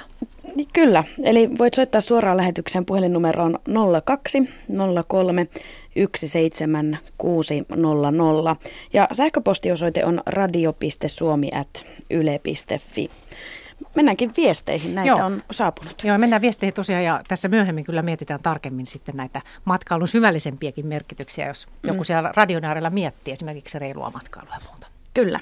Mm. Ritva Utsiolta kirjoittaa matkailusta lasten kanssa. Olemme tehneet perheenä useampia matkoja lastemme kanssa asuntoautolla ympäri Eurooppaa. Parhaimmillaan kaikki seitsemän lasta olleet mukana. Koulusta otettu vapaata pari kuukautta, mutta koulu seurannut aina itse opiskeluna mukana. Tämä on ollutkin vaativinta näillä matkoilla. Oppiaineet on jaettu vanhempien kesken äidillä vastuu matikasta, äidinkielestä ruotsista, isällä englantia ja niin edelleen. Lasten palattua kouluun ei koskaan ole tullut valituksia opettajilta. 80- ja 90-luvulla oli vielä helppoa mennä laivalla auto mukana Kreikasta Is- Israeliin ja tuo kolme vuorokautta kestänyt laivaosuus on lapsille jäänyt mieleen yhtenä huippuhetkistä. Kaikki ei tietenkään ollut aina pelkkää auringonpaistetta, yhdeksän ihmistä yhdessä autossa useamman viikon, mutta, oi mutta oi. enimmäkseen kuulemma on, on mhm. sujunut mm-hmm. hyvin. Näin siis kirjoittaa Rit, Ritva Utsioelta. Siinä oppii kyllä tuntemaan toinen toisensa, jos itseäänkin. Mm. Voi olla, että niin ensimmäisen päivän jälkeen minä mm mutta olisin jalkamiehen. niin. Nostan hattua, niin. kyllä. kyllä. Jotkut matkustaa mieluummin ehkä yksin sitten. Miten kuulostaa Niina sinusta tämmöinen automatkailu perheen kesken? No täytyy sanoa, että, että tota, mä arvostan helppoutta matkailussa. Että toissa kesänä tehtiin Italian matka, oma toimimatka oli talo ja vuokrattiin autoja kahden suht pienen lapsen kanssa, niin siesta-ajat ja muut oli aika tuskasia, että ihan se niin. koko joukon ruokkiminen ja, ja näin. Ja senpä takia sitten viime kesänä otettiin ihan all inclusive paketti mm-hmm. ja, ja oltiin tosi tyytyväisiä. Et ihan vaan käveltiin hotellihuoneesta aamiaiselle ja, ja, ja uima-altaalle ja, ja tätä rataa. Että, et katsotaan, mitä tänä kesänä mm. keksitään. Noiden matkojen all inclusive matkojen suosio on nousussa ja niistäkin varmaan tuossa puhutaan vielä Kyllä. vähän myöhemmin. Mutta Risto Porvoosta kirjoittaa, että tongalaisilla on sanonta, miksi lähdet kotoa mihinkään, sillä heti kun lähdet kotoa, olet jo paluumatkalla.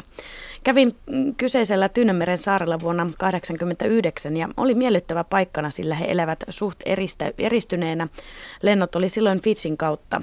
Vuonna 2008 lähdin niin sanotulle omatoimimatkalle Etelämantereelle. Laivamatka, jonka pituus oli 19 vuorokautta ja olin ainoa skandinaavi kyseisellä aluksella. Ennen matkaa laitoin Hesariin matkailusivulle kyselyn, että onko tällä sivulla ketään kukaan käynyt tuolla mantereella. Yksi vastaus tuli, että älä ole huolissasi, kyllä matkavetäjä kertoo missä mennään. Niin. Itsellä on noin 110 maata käytynä ja monta puuttuu vielä. Junamatka Siperian halki on menty, oli kiva. Näin siis kirjoittaa Risto. Todella ympäri maailmaa. Mm, onkohan, onkohan mitään kolkkaa sitten, missä mm. ei matkailijoita olisi käynyt? Mm. Ei mahda olla löytyä ei, enää semmoisia paikkoja, Joku missä ei olisi kaukana. kukaan käynyt. Niin. Sitten meillä on tietysti niin kuin merten syvänteet on paikka, jossa ei vielä kauheasti. niin. et, et, et, siis kun tämä on kuitenkin maapallon kolmiulotteinen, Aivan. niin on aika paljon, siis, että jos me vaan ajatellaan kaikkia maita tai, tai valtioita, niin tietenkin on käyty, mutta mm. että, et, et toisaalta siis meidän lähiympäristössäkin on paikkoja, joita me itse ei olla koskaan käyty tai jossa, joita me ei huomattu, vaikka me oltaisiin siitä läpi, siis vaikka työmatkalla kuljettu joka päivä. Että kyllähän maailmassa jatkuvasti on uutta. Ja mä luin just, että tällaiset unimatkat on yleistyneet, että ihmiset niin kuin matkustaa jonnekin, jossa sitten se loma pyörii unen ja rauhoittumisen ympärillä. Oi. Et ulottuvuus itsessä voi Niin, löytyä. niin. Tämä on varmasti ihan hirveän tärkeä asia ylipäänsä siinä, miksi me matkustetaan, että, että on niin monta tasoa, että me voidaan puhua näistä, mitä me halutaan kokea tai minkälaisia makuja maistaa, mutta sitten kuitenkin viime kädessä varmaan se niin kuin matkalaulon kokemus sun, syntyy jostain sisäisestä tilasta Oppii itsestään jotakin. tai palaa johonkin tilaan itsessään, minkä on ehkä kokenut kadottaneensa. Joo. Täällä kirjoitetaan, että pahoitan mielenimoisesta luonnon tuhoamisesta lennellen ja kestävää kehitystäkö nimimerkki mm, sanoo, että Taimaassa asun paikallisen perheen luona vuokralla.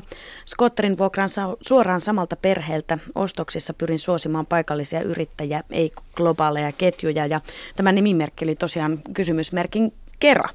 Jäädään miettimään uutisten ajaksi vähän nyt näitä kestävän kehityksen kysymyksiä ja näitä matkailun Kyllä, koska, matkailun huonoja puolia Niin. liittyen maailman tilaan. koska siellä on myös hyviä puolia. Se tuo työpaikkoja ja, ja Mm. siinä oppii tutustumaan paitsi itsensä niin muihin ja eri kulttuureihin, mutta sitten on myös ikävä kyllä paljon huono, huonojakin asioita. Mutta Mm. käydään niitä läpi vielä matkailuillan aikana, mutta nyt seuraavaksi uutiset.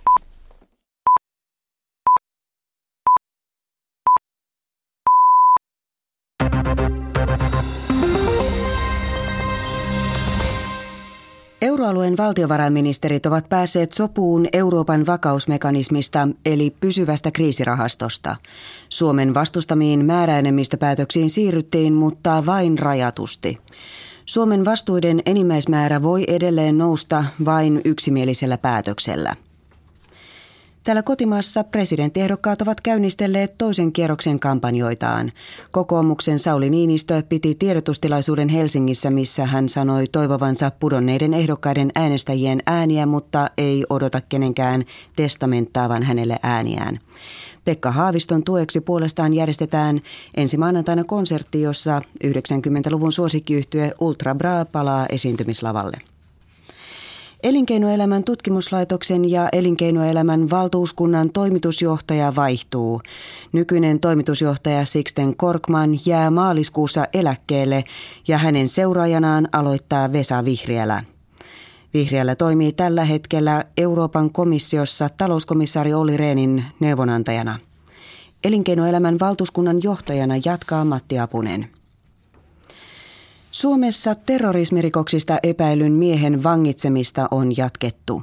Suomessa asuva somalitaustainen mies on ollut syyskuusta lähtien vangittuna epäiltynä terrorismin rahoituksesta, värväyksestä terrorismiin ja terrorismirikokseen liittyvästä törkeän ihmiskaupan valmistelusta. Esitutkinta on vielä kesken. Epäiltyjä on kaikkiaan neljä. Persianlahden maat vetävät kolmasosan tarkkailijoistaan pois Syyriasta. Päätös 55 tarkkailijan pois vetämisestä tehtiin, sen jälkeen, kun Syyrian johto tyrmäsi Arabiliiton sunnuntaisen suunnitelman verenvuodatuksen lopettamisesta. Arabiliitto esitti, että Syyrian presidentti Bashar al-Assad luopuisi vallasta, maahan tulisi väliaikaishallinto ja ennenaikaiset vaalit. Arabiliiton mukaan tarkkailuoperaatio kuitenkin jatkuu Syyriassa jäljellä olevien 110 tarkkailijan voimin. Ja vielä säätietoja. Maan eteläosassa ja varsinkin etelärannikolla tulee monin paikoin lumisateita. Muualla maassa sää muuttuu enimmäkseen poutaiseksi, pakkasta on 6-12 astetta. Maan keski- ja pohjoisosassa on enimmäkseen poutaa, pakkasta 12-20, Lapissa 15-25 astetta. Ajokeli muuttuu erittäin huonoksi Uudenmaan maakunnassa lumisateen sekä pöllyävän lumen vuoksi ja ajokeli on huono Varsinais-Suomen, Kantahämeen, Päijät-Hämeen, Kymenlaakson ja Etelä-Karjalan maakunnissa lumisateen sekä pöllyävän lumen vuoksi.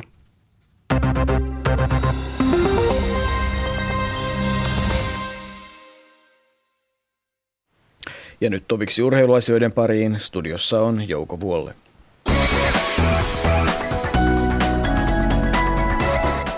Jääkiekon SM-liigassa on viiden ottelun ilta. Espoossa Blues on saanut vastaansa Lahden pelikanssin. Tuo kamppailu on ensimmäisen jälkeen tilanteessa 1-1. Helsingin IFK on vastustajana on Saipa Lappeenrannasta ja hiukan erään loppua tilanne on sielläkin 1-1. HPK Tappara Hämeenlinnassa on lähes ensimmäinen erä pelattu. Tilanne on 0-1, joken valmentajan vaihdos ei vielä ainakaan ole vaikuttanut HPK peliin positiivisesti. Ilves Lukko, sekin on tilanteessa 1-1, kolme minuuttia ennen ensimmäisen erän loppua. Ja Kärpät TPS, ensimmäinen erä on pelattu, Kärpät johtaa sitä 1-0. Kärpät on muuten hankkinut huippupelaajan Slovakiasta. Josef Stympel liittyy Kärppien vahvuuteen. Slovakialaisen nettisivuston mukaan Stympel pelaa Kärppien paidassa äh, tulevana perjantaina Pelikans Kärpät ottelussa ja kiekkoilee SM-liigassa tämän kauden loppuun. Pikaluistelija Pekka Koskelan mainiot suoritukset viime viikonvaihteessa Salt Lake Cityn maailmankap-kisoissa riittivät uuteen Suomen ennätykseen sprinttimatkojen yhteispisteissä. Koskela luisteli kilpailun ensimmäisenä päivänä 500 metriä 34-49 ja 1000 metriä 1.07.95. Toisena päivänä vastaavat matkat menivät aikoihin 34-72 ja 1.08.17. Näistä kertyi uusi yhteispisteiden Suomen ennätys 137,270. Entinen ennätys oli 138 840. Sen Koskela luisteli 2007 Norjan Hamarissa. Maailmanetys sekään ei ole paljon parempi, 137 230 ja se on kanadalaisen Jeremy Waterspoodin nimellä vuodesta 2003. Taitoluistelun Euroopan mestaruuskilpailut ovat parhaillaan käynnissä Iso-Britanniassa. Naisten kilpailu alkaa perjantaina. Siinä ovat mukana Kiira Korpi ja Julia Turkkila.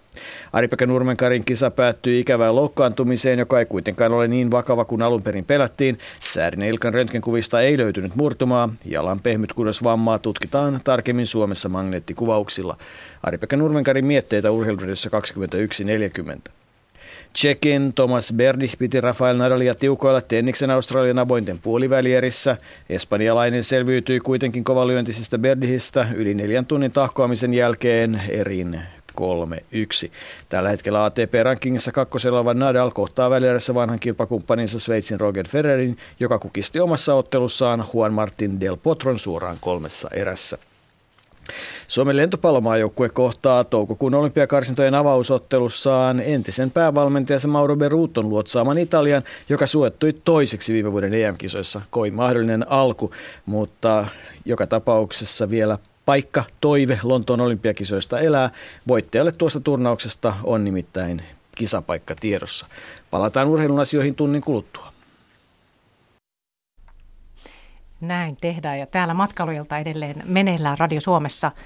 Tervetuloa vaan mukaan ja täällä edelleenkin studiossa elämäntapa matkailija Mari Mero ja matkailun toimialapäällikkö Google Suomesta Niina Sauvolainen sekä reilun matkailun asiantuntija Tom Selänniemi. Olettehan vielä hereillä. Kyllä.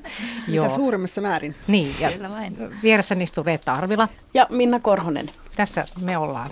siis, vieressäsi ei Moni... istu Minna Korhonen, vaan sinä olet Minna Korhonen. Joo, toivon mukaan näin. Kyllä. Suoran lähetyksen puhelinnumero on 02 03 17600. Ja voi lähettää myöskin tekstiviestillä kysymyksen, kommentin. Tekstiviestitunnus on RS Teemailta. Ja kysymys, lähetä viestinumeroon 16149 ja hinta on 40 senttiä. Vähän pidemmät raapustukset sitten tuonne sähköpostin puolelle radio.suomi.yle.fi tai sitten Radio Suomen nettisivujen kautta voi lähettää tämmöisellä oikein virallisella lomakkeella mm. mielipiteitä ja kommentteja. Tai kirjekyyhky. Kirjekyyhky käy myös. No niin.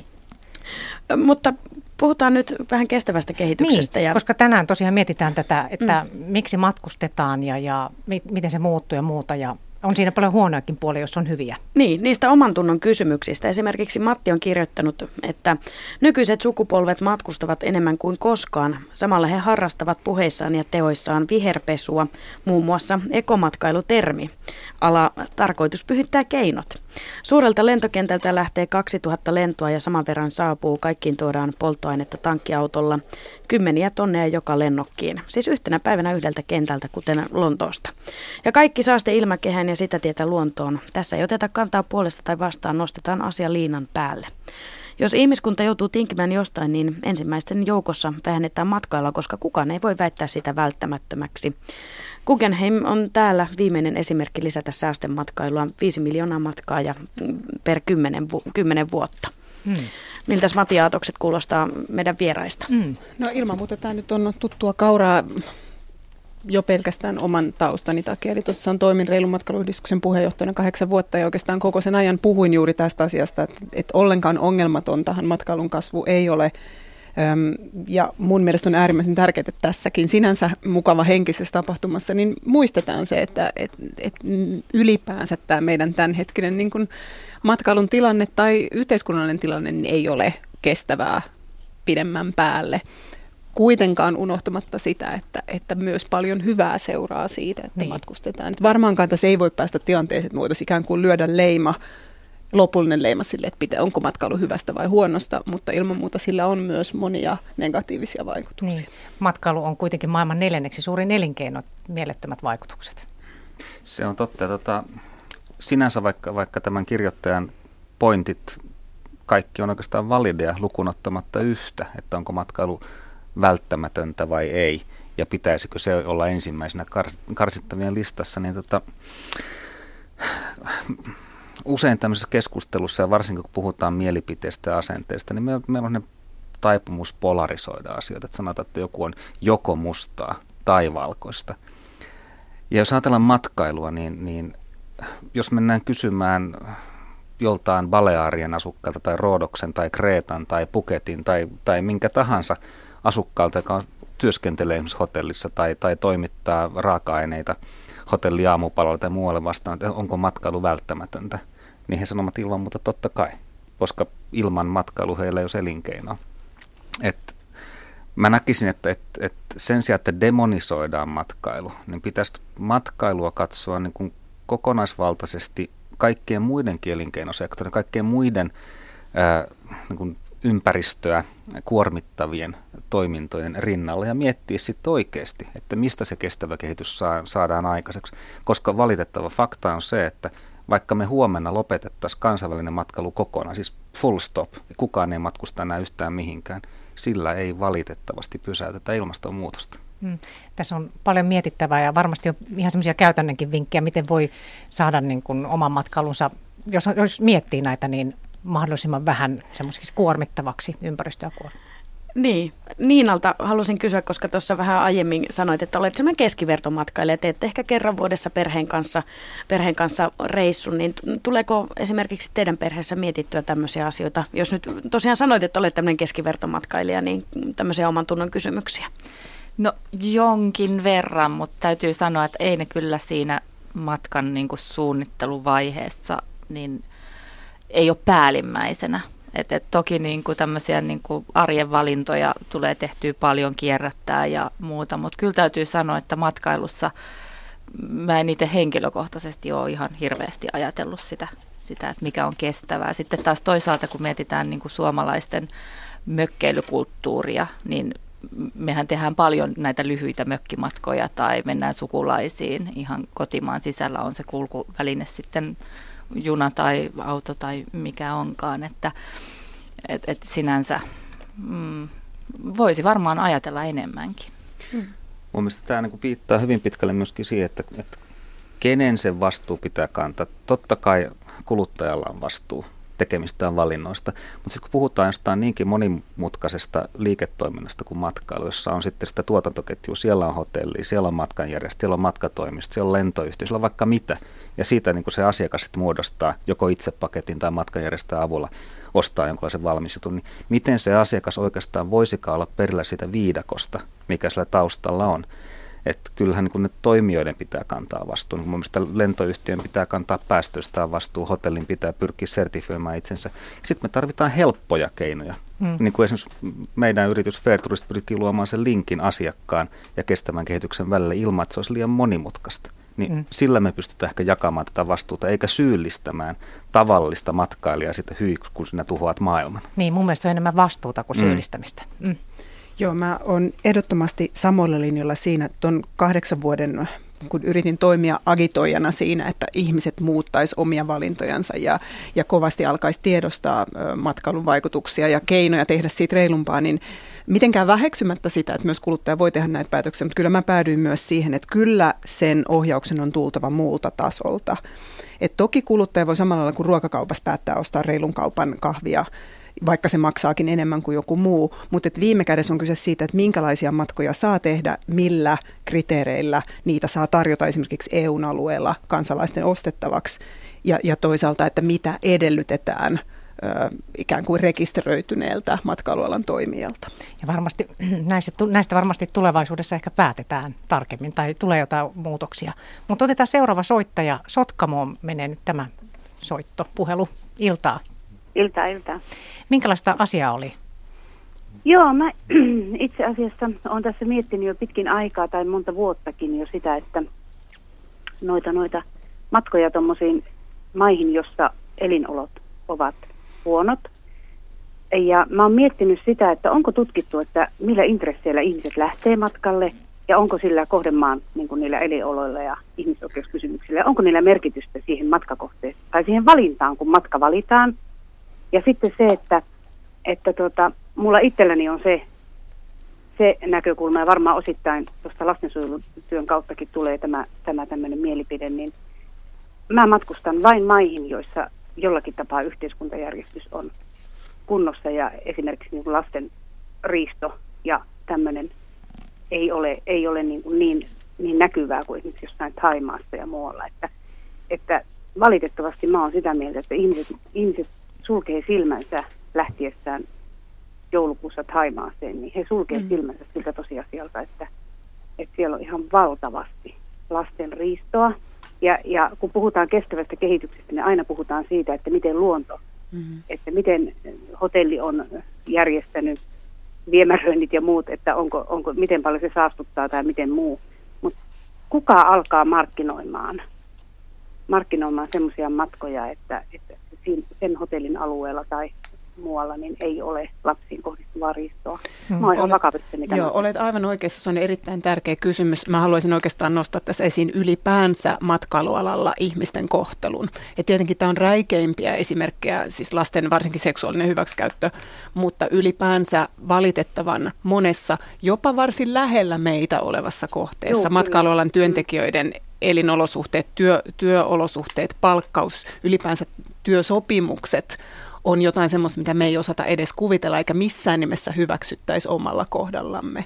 Joo. Ja mun mielestä tämä kääntyy takaisin siihen, että, että mitä ihmiset ovat valmiita maksamaan ja miltä kaikelta he ovat valmiit sulkemaan silmänsä, jos vain matka on edullinen ja on lämmintä ja on muuten mukavaa. Joo, ja, ja tota, mä en halua tämän asian kanssa olla ollenkaan niin palavissani, mutta mm. sanonpahan vaan, että kun minulta kysytään, niin kuin, että mistä mä matkustan, no okei, Euroopan kaupungit, Lontoo, Berliini, sitten Tukholma.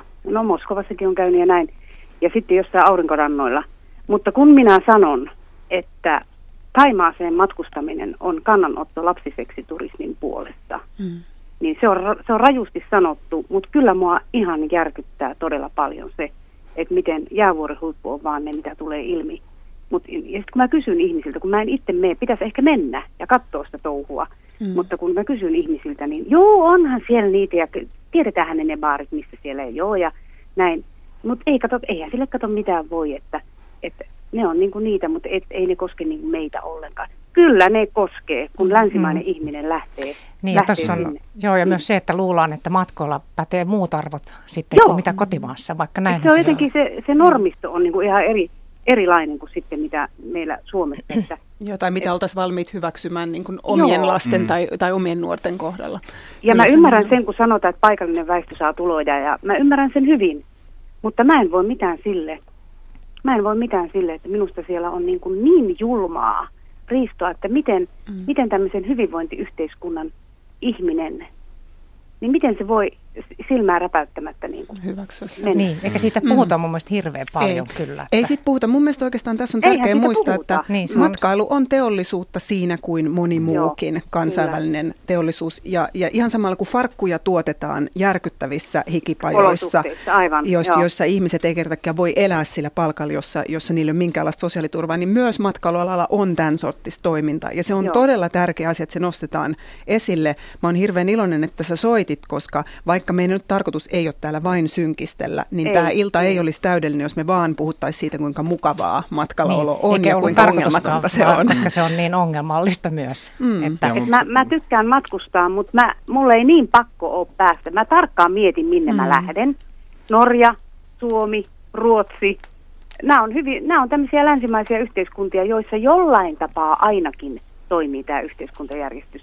Ja se, että, että kiinnitetään huomiota siihen siihen, että kaikilla on yhtenevät, yhtenevät ihmisoikeudet ja muut. Mm. Mm. mm. Et, tässä on, niin kuin, mun mielestä tässä on, tässä on tota, puututaan kyllä äärimmäisen tärkeä, tärkeäseen asiaan. Tota, jos ajatellaan vaikka Taimaan matkaa, mulla on itselläkin historia, että mä oon ollut kymmenen vuotta aurinkomatkoilla mukana järjestämässä näitä matkoja, jotta ja, ja silloin, silloin tota, vuonna 2000, kun mä, mä tulin taloon, niin yksi ensimmäistä toimenpiteistä, mikä meillä oli, oli, että me lähdettiin mukaan tähän ECPATin lapsiseksi turismin vastaiseen toimintaan ja itse asiassa sopimuskriteerinä hotelleilla oli se, että heidän täytyy vakuuttaa meidät, että hotellin alueella ei sallita minkäänlaista lasten seksuaalista hyväksikäyttöä. Että mikäli tämmöinen tapaus tulee ilmi, niin hotellisopimus puretaan välittömästi. Ja nämä on aika voimakkaita vaikutuskeinoja, mitä kaikki eurooppalaiset matkarastajat käyttää sopimuskumppaneihinsa.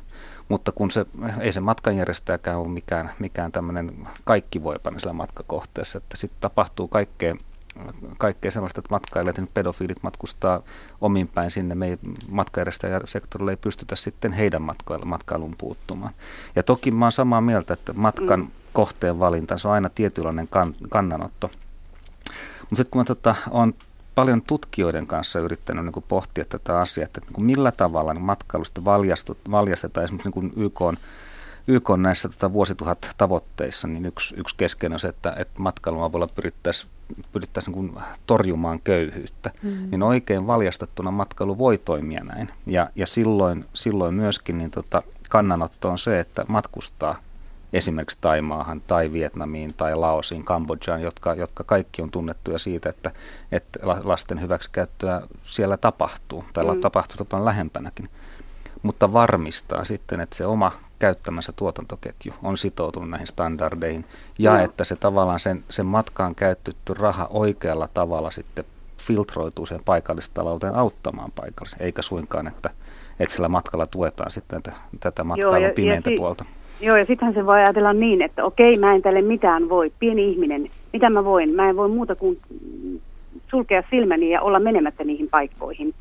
Mutta tota, mutta, mutta kun mä ainakin hain matka, matkustamiselta hain elämyksiä. Ja sitä, että oi ihana, niin kuin tämä joku Kanarian kävijä sanoi, että ihana oli aurinko, aurinko, aurinko, niin sitähän se on. Mutta tuota, mä, mä kyllä on niin herkkä, mä en muun muassa Tallinnassa käydessäni, niin kun mä törmään tilanteeseen, jossa mä näen, että tämä lapsi on jollain tapaa nyt niin kuin ihan muista hommista kuin mistä sen pitäisi olla kadulla, niin kyllä mun matka on pilalla. Että et mm. Jotenkin ehkä mä olin herkkä vaan tälle asialle. No minusta nämä on tärkeitä niin. valintoja. Koska Niitä on tota, hyvä tietää noista kuitenkin. Kyllä, Ei ja, nimenomaan, ja mm. nimenomaan se, että, että, että jokin te, kukin tekee sen valintansa ja, ja tavallaan se, että, että sit, se millä tavalla nämä asiat viestitään sinne matkakohteeseen on myöskin tärkeää. Kerrotaan, mm. että, että me ei haluta tulla sinne, koska. Teillä ei ole nämä asiat kunnossa. Ja tavallaan siinä täytyy käyttää sitten ehkä, ehkä nimenomaan bisneksen tämmöisiä painostuskeinoja, että jos joku iso matkajärjestäjä sanoo, että nyt vaikka TUI, joku tämmöinen iso, iso firma sanoo, että me ei tuoda asiakkaita ennen kuin pistätte asiat kuntoon, niin silloin saadaan pyörät pyörimään oikeaan suuntaan. Mm. Selvä. Kyllä. Näin on, näin on asiat. Hyvä, Joo, hyvä että Erittäin tärkeä, tärkeä näkökulma ja tietysti me voidaan laajentaa tätä ylipäänsä niin ihmisoikeuksiin. Mm-hmm. Mutta tosiaan niin, myös hyvä pointti se, että pelkästään ympäristöstä ei ole kyse. Ei tietenkään, että reilu matkailu sisältää kaiken. Mutta siitä pitäisi puhua enemmän ja ihmisiä niin kuin mm. rohkaista tekemään semmoisia suojaavia valintoja, koska niitäkin voi tehdä. Kyllä. No mutta kiitoksia. Mutta Joo, hyvä niin.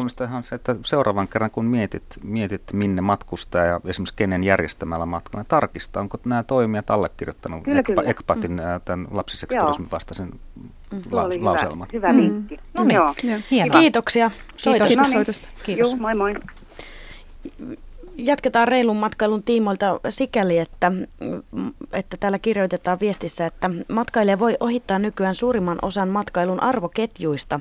Lentämistä on vaikea välttää ajanpuutteen takia, mutta nykyään voi puukata suoraan paikallisen perhehotellin tai muun sellaisen, kukaan ei vedä välistä täällä nimimerkki 16 maassa, 16 maassa töissä ollut ja monta muuta maata koluttu.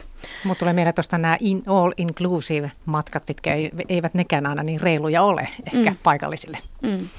No tämä mä on itse käytän tätä sanaa all exclusive, koska tota matkakohteen kestävän kehityksen kannalta hyvin usein all inclusive, ellei se ole niin erikseen designattu niin, että se hyödyt, työllistää paikallisia mm. ja käyttää paikallisia raaka-aineita, niin paikallisen talouden ja, ja tota, kestävän kehityksen kannalta all inclusive on all exclusive. Se, se sulkee pois kaikki Sepä toimijat, se. se näivettää paikallisen talouden, se näivettää paikallisen yritystoiminnan, keskitetään kaikki sinne hotelliin. Mm. Se voi olla helppo ja hauska ja miellyttävä. Mm. Ja ymmärrän paljon ihmisiä, jotka tota, käyttävät all inclusive. Minä en ikipäivänä, minulle pitäisi maksaa aika paljon, että, että suostuisin menemään. Mutta näistähän ei välttämättä tiedä. Mm. Entä Niina, tiesitkö sinä, että se ei välttämättä ole niin sitten semmoista paikallisille hyvä juttu?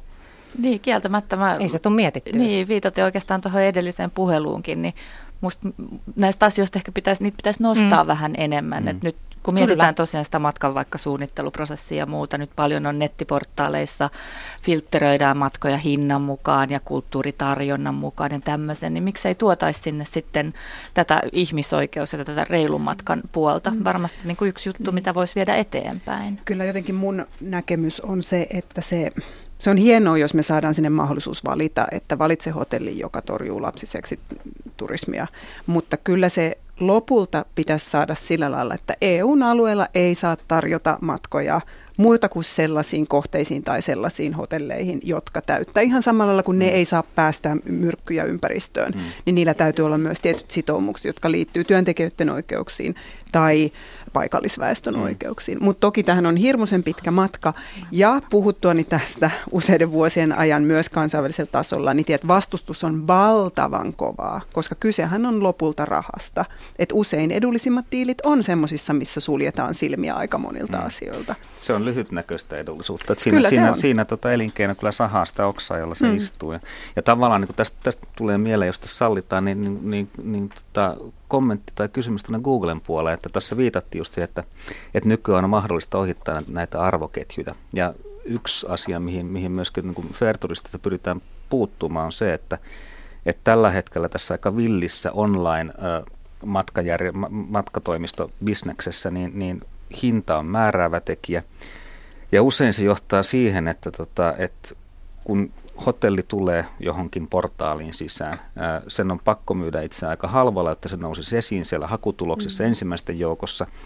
Varaukset tulee sisään myöhään, koska se on matala hintasta, niin sen, sen matkan, matkatoimisto on pakko ottaa sieltä iso komissio, että saisi jotakin sieltä irti, jolloin se halvalla myyty hotelli maksaa hirveän komission sille matkatoimistolle. Kukaan ei itse asiassa voita, koska se komissio olisi myöskin matkatoimistolle korkeampi, jos se hotelli myytäisi oikeaan hintaan. Eli tässä luodaan sellainen noidankehä, josta kukaan ei hyödy. Niin, näistä ja ei tiedä ollenkaan niin kuin, niin kuin tavallinen matkaaja. Hmm. Kuulisin mielen, että niin kun, kun mä tiedän, että Googlellakin on mielenkiintoisia kehitys, kehityksiä tulossa mukaan, että millä tavalla nämä tavallaan niin kuin tällaiset kestävään kehitykseen liittyvät jutut ja parametrit, voidaanko, niitä, voidaanko me lähteä muokkaamaan sellaista online travel agency-kuviota, jossa itse asiassa pyrittäisiin siihen, että se hinta ei olekaan määräävä tekijä, tehdään tästä lose-lose-lose-ketjusta win-win-win. Tällä hetkellä tota, nämä kehitysjutut, mihin sä viittaat, niin Googlehan pyrkii parantamaan loppukäyttäjän kokemusta. Eli tosiaan kun meidän kautta paljon haetaan matkoja, hotelleja, lentoja, niin Googlella on pari tällaista projektia, eli tämmöinen lentohaku, Flight Search-palvelu ja sitten Hotel Finder, hotellin hakupalvelu. Ja tällä hetkellä se on ihan niin kuin loppukäyttäjille ää, suunnattua toimintaa. Ja siellä on sitten kullakin niin kuin hotellitarjoajalla ja lentotarjoajalla mahdollisuus olla mukana.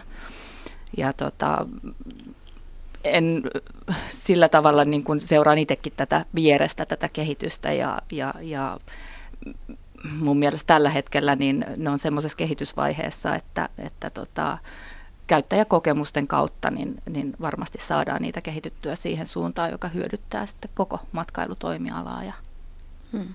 Selvä. Kiinnostavia Hil- niin. asioita. Ja Hilkka Valkamaa, Pietarsaari, hyvää iltaa. Hyvää iltaa. Olet Kiinan reissusta halukas kertomaan meille. Joo, minä tuota ihastuin siihen oikeastaan tuli halu mennä joskus Kiinaan. Sanoin aina täällä kotona, että haluan Kiinaan ennen kuin minä kuolen. Ja tämä oli vuonna 1989, kun tuli TVstä tämä Silkkitie-sarja. Mm. Ja, ja kun minä sen, sen tuota, sitten katson koko sarjan, niin minä sanoin aina, että minä haluan Kiinaan. Ja, ja sehän tuli sitten sillä tavalla, että aina lapset huusi tai olivat jo kyllä aika isoja, että äiti nyt tulee taas Kiinasta ja, ja, ja tällä tavalla. Ja sitten, sitten tuota, vuonna 1994 niin poika jo sanoi, että kuule äiti, kyllä sun pitää mennä, että sä et vaan kerro, että sun pitää pitää mennä sinne, että ei kukaan osta lippua, jos sinä sinne, sinne itse osta lippua. Ja mies sanoi sitten näin, vaikka me, meillä on ollut aina periaatteen, että yhdessä mennään, jos mennään. Mutta että jos on joku, joka haluaa, jos joku naisystävä haluaa yhtä innokkaasti Kiinaan, niin, niin mene ja tilaa matka sinne. Ja, no sitten oli yksi ystävä, joka myös oli halunnut monta vuotta Kiinaan ja niinhän me sitten lähdettiin ja se oli vuonna 1994. Ja mun mies perusteli esimerkiksi silläkin, että siellä on kesällä niin kuuma, että ja hän ei pidä kuumasta.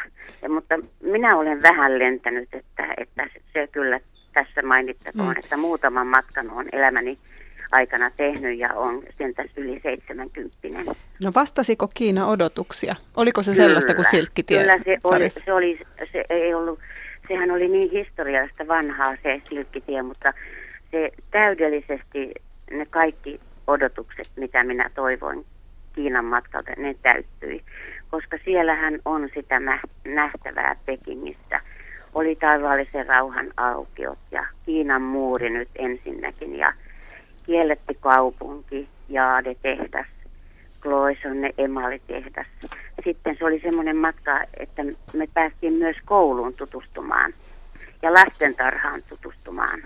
Että se oli hyvin monipuolinen tämä matka ja, ja, ja sitten sieltähän aina sitä kotiin tuliaisiakin kyllä oli, että vaikea oli valita, että ei matkalaukku tule liian raskaaksi. Niin. Sanotko Hilkka, että olet matkustanut paljonkin elämäsi aikana? En ole matkustanut et, et, niin, paljon. Niin, että, oli ihan, joo, joo. En ole paljon matkustanut. Että, et sikälikin on, iso on, kokemus. Joo, joo, kyllä.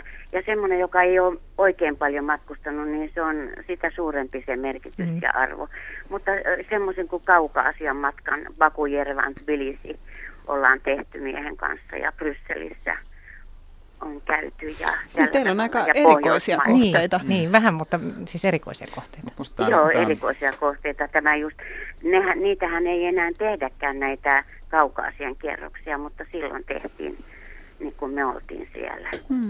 Tämä on se oli mielen... myöskin mielenkiintoinen. Mielenkiintoinen kokemus, koska tämä, tämä kuvastaa just tämmöistä vähän niin kuin elämää suurempaa matkaa, että on joku, joku paikka, josta on haaveillut pitkään, ja sitten kun sen toteuttaa sen matkan, niin niin siinä on tosiaan toivottavasti, toivottavasti ylittää odotukset. Voi käydä Kyllä. myöskin tietenkin niin, että lataa liikaa odotuksia ja sitten kun pääsee joo, perille joo. huomaa, että se ei olekaan ihan niin, niin ihana. Joo, mutta mutta tämä, on, tämä mutta kuulostaa siltä, että tämä Kiinan, Kiinan matka oli, oli aivan loistava. Se oli todella, todella ihana matka. Mä muistan vielä, kun le- lentokone lähti nousuun, niin minä pidin äh, semmoisesta matkakorusta kiinni, jossa on enkeli, mm. ja kyyneleet virtasi pitkin poskea, niin vieressä oleva, oleva pappi kysyy minulta, että voi pelkäätkö sinä noin lentämässä.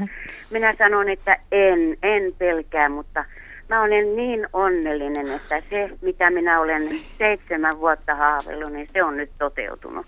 Upeeta. Ja kaikki meni, kaikki meni hyvin. hyvin. Ja, ja tosiaan tämä, tämä Baku Jerevan Tbilisi oli niin ihmeellinen matka, että minä junassa kerran tapasin armeenialaisen seurueen. Ja siinä eräs nainen näki, että minulla oli matkalukemisena Venäjän kirja ja hän tuli viereen istumaan. Ja sitten me vaihdemme osoitteita ja puhelinnumerot. Ja kahden viikon kuluttua, kun tulin kaupungilta, niin minun mieheni sanoi, että kuule arvaas nyt, kuka on sinulle soittanut. Hm. Mä, minä luettelin kaikki ystävät, että mm-hmm. kuka on nyt voinut soittaa sitä. Ei kuule se nainen sieltä Armeeniasta. Ai, ja kun no hän niin. osaa myöskin vähän venäjää, niin hän ei, luulu, hän ei tietysti luulo, että se on mikään vikapuhelu, no. vaan hän puhui hänen kanssa muutaman sanan. Ja, ja me lähdettiin sitten sinne muutaman vuoden kuluttua, kun kirjeenvaihdossa oltiin, niin sitten mentiin Baku Jerevan Tbilisi, että oltiin Jerevanissa Armeeniassa hänen kotonaan myöskin. Se oli myöskin oikein hyvä matka. Hmm. Kiitos Hilkka. Kiitos soitosta. tarinasta. Hmm. Joo, ja, ja, ja tuota, muistoja on paljon Kiinasta, sekä muistoja että muistoesineitä, jotka sitten aina muistuttaa, että ja nyt kun on tämä, tämä lohikäärmeen vuosi, niin minä otin heti esine lokerostani no tämän niin. lohikäärmeen rintaneulan, joka on tämä mm. lohikäärme. Nythän on tämä lohikäärmeen vuosi. Mm, kyllä. No niin, noista esineistä päästään ja, sitten nopsaan niin kuin matkoille. Mutta kiitos. Joo, ja hyvää lohikärmeen vuotta sinne teillekin. Kiitos, Joo, kiitos. No niin. Hei hei. Täällä vielä palataan monessa viestissä näihin, näihin valintoihin, mitkä liittyvät matkustamiseen. Outi kirjoittaa, että omiin matkavalintoihin vaikuttavat vahvasti ihmisoikeuksien lisäksi myös eläinten oikeuksien kunnioitus kyseisessä maassa. Ja täällä esimerkiksi yhdessä viestissä epäillään kovin sitä, että kun puhuit noista, noista hotelleista, joissa sitten suhtauduttaisiin negatiivisesti lapsiseksiturismiin, että voi elämän kevät, hän ei voi kulma uskoa, että tällaista löytyisi Taimaasta, tällaista hotellia, epäilee kovasti, että voiko tämmöisestä sopimuksia tehdä. Sanoitkin tietysti, että se on hankala asia. Se on hankala asia, mutta kyllä näitä sopimuksia tehdään ja itse asiassa tiedän, että, että kaikki kolme suurta suomalaista matkanjärjestäjää kuuluvat sellaisiin, sellaisiin yhtiöihin, jotka edellyttävät näitä näitä tota, asioita hotellisopimuksissaan. Noin, mitä tiedän, kun mä oon tehnyt näissä asioissa yhteistyötä myöskin keskusrikospoliisin kanssa, niin, niin tota, pari kertaa vuodessa tulee ilmoitus siitä, että joku suomalainen olisi syyllistynyt ainakin lasten hyväksikäytön yritykseen jossain taimaalaisessa hotellissa. Ja tähän saakka ei ole tullut tietoon yhtään tapausta, joka olisi ollut matkan järjestäjän ohjelmassa. Että siellä on näitä, näitä halpoja hotelleja aika paljon. Männä vuosina, sanotaan vielä, vielä ennen, ennen tota 90-luvun loppua, 2000-luvun alkua, niin tämä oli ilmeisesti yleinen. Mä oon itse ollut 2000-luvun alussa Pattajalla kouluttamassa aurinkomatkojen sopimushotelleja, myöskin saksalaisen Reveketjun hotelleja. Ja tota, silloin yksi hotelliomistaja tuli mulle sen koulutustilaisuuden jälkeen kertomaan, että, että se on todella upeaa, että te nyt tuutte tämän kertomaan, että ette halua, että me täällä hotellissa sallitaan tätä kun me kuvittelemme, kun tänne tulee länsimaisia miehiä, että, että, tota, ja, ja, jotka sitten nostavat seksiä alaikäiseltä, että, että, että te sallitte tämän tai haluatte, että tämä, tämä sallitaan. Ja nyt kun tiedämme, että te ette halua sitä, niin me on paljon helpompi noudattaa paikallista lakia.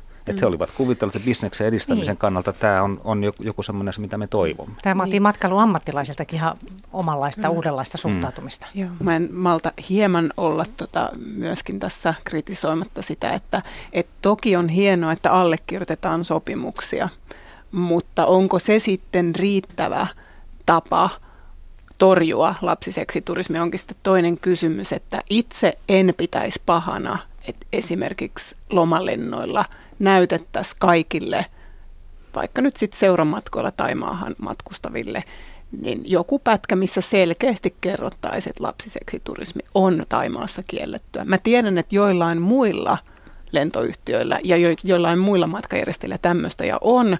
Ja jossain vaiheessa vähän yritit tässä Suomesta nostaa keskustelua tästä samasta asiasta, mutta silloin se viesti olisi, että tämä on liian kiusallinen asia ja ei haluta, entä jos siellä on lapsimatkustajia koneessa, niin eihän me haluta järkyttää heitä. Ymmärrän toki tämänkin pointin, mutta että se, että joku on allekirjoittanut sopimuksen ja nettisivulta löytyy maininta siitä, että on allekirjoittanut mm. sopimuksen, ei välttämättä ole vielä kovin aktiivista mm. lapsiseksiturismin mm. torjuntaa. Ja sitten se voi näyttää paikan päällä niin kuin päällä turistin silmin erilaiselta, että, että ei huomaa, että siihen mm. liittyy siihen mm. prostituution väkivalta ja, ja rikollisuus. Mun mielestä tähän liittyy hyvin voimakkaasti myös se, että, että tota, paikallisia sopimuskumppaneita pitää kouluttaa, niin kuin, niin kuin mekin ollaan tehty, että kuinka, kuinka tätä ilmiötä voidaan torjua. Tästä, tästä lentovideosta, niin itse asiassa mä olin mukana tekemässä sitä, mm. sitä tota, in-flight-videota vuonna 2001, ja me tehtiin se testiversio, me käytiin myöskin läpi muiden lentoyhtiöiden nämä versiot ja se vaan sitten tota, tuli mieleen, että kun nämä, nämä esimerkiksi Saksassa tehdyt versiot oli sellaisia, jossa lentokoneessa on, on tota 60 prosenttia yksin matkustavia miehiä. Ja kun taas sitten tota, katsottiin tilastoja, niin, niin Finnerin lomalennoilla niin pääsääntöisesti oli pariskuntia ja lapsiperheitä, niin se viestin miettiminen, että miten tämä tehdään mm. niin, että se ei tuhoa ihmisten lomaa, kun se mm. näytetään siinä, mm. siinä menomatkalla, niin se muodostui sitten niin suureksi kynnykseksi, että markkinointi, markkinointipuolella torpattiin tämä. Mm. Jollakin tavalla ehkä sitä tietoisuutta mm. sitten pitää lisätä, mutta niin seuraava viesti tuolta, viesti, niin kuin, mikä siellä on? No, Jukka, täällä, Jukka täällä on kirjoitellut. Otetaan vähän eri näkökulmaa matkailuun. Mm. Tässä on kuultu huikeita matkatarinoita vuosien takaa. Ollaan oltu 50-luvun Roomassa ja Pariisissa ja, ja muuta, mutta Jukka kirjoittaa, että he eivät matkaile. Emme ole käyneet edes Ruotsissa. Virossa sentään useasti.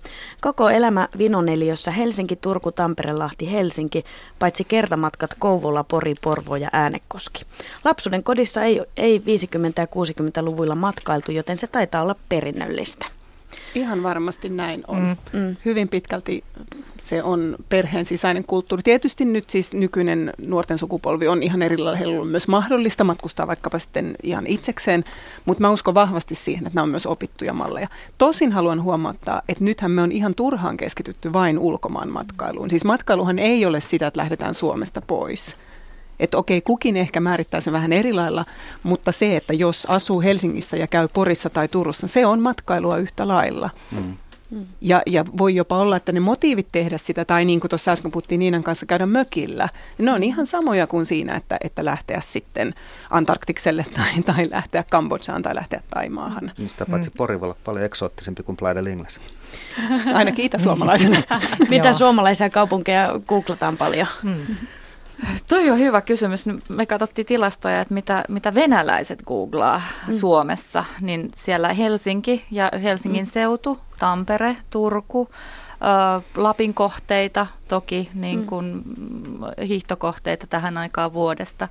Että tota, paljoltihan ne on tämmöisiä niin liikenteen solmukohtia, mm. mitä Joo. googlataan, mm. että, että niin sitä matkustamista suunnitellaan. Niin. Mutta toi matkustamattomuus, se on aika mielenkiintoinen myös siltä kannalta, että silloin aikoina, kun mä sitä väitöskirjaa tein, niin katsoin myöskin tilastoja siitä, että, ja myöskin selvit, selvitin omilta tutkittavilta, että miten tavallaan tähän, niin kuin, miten turistiksi tullaan. Mm. Ja, ja tilastollisestikin voidaan osoittaa, että se ensimmäisen matkan kynnys on, on kaikkein suurin.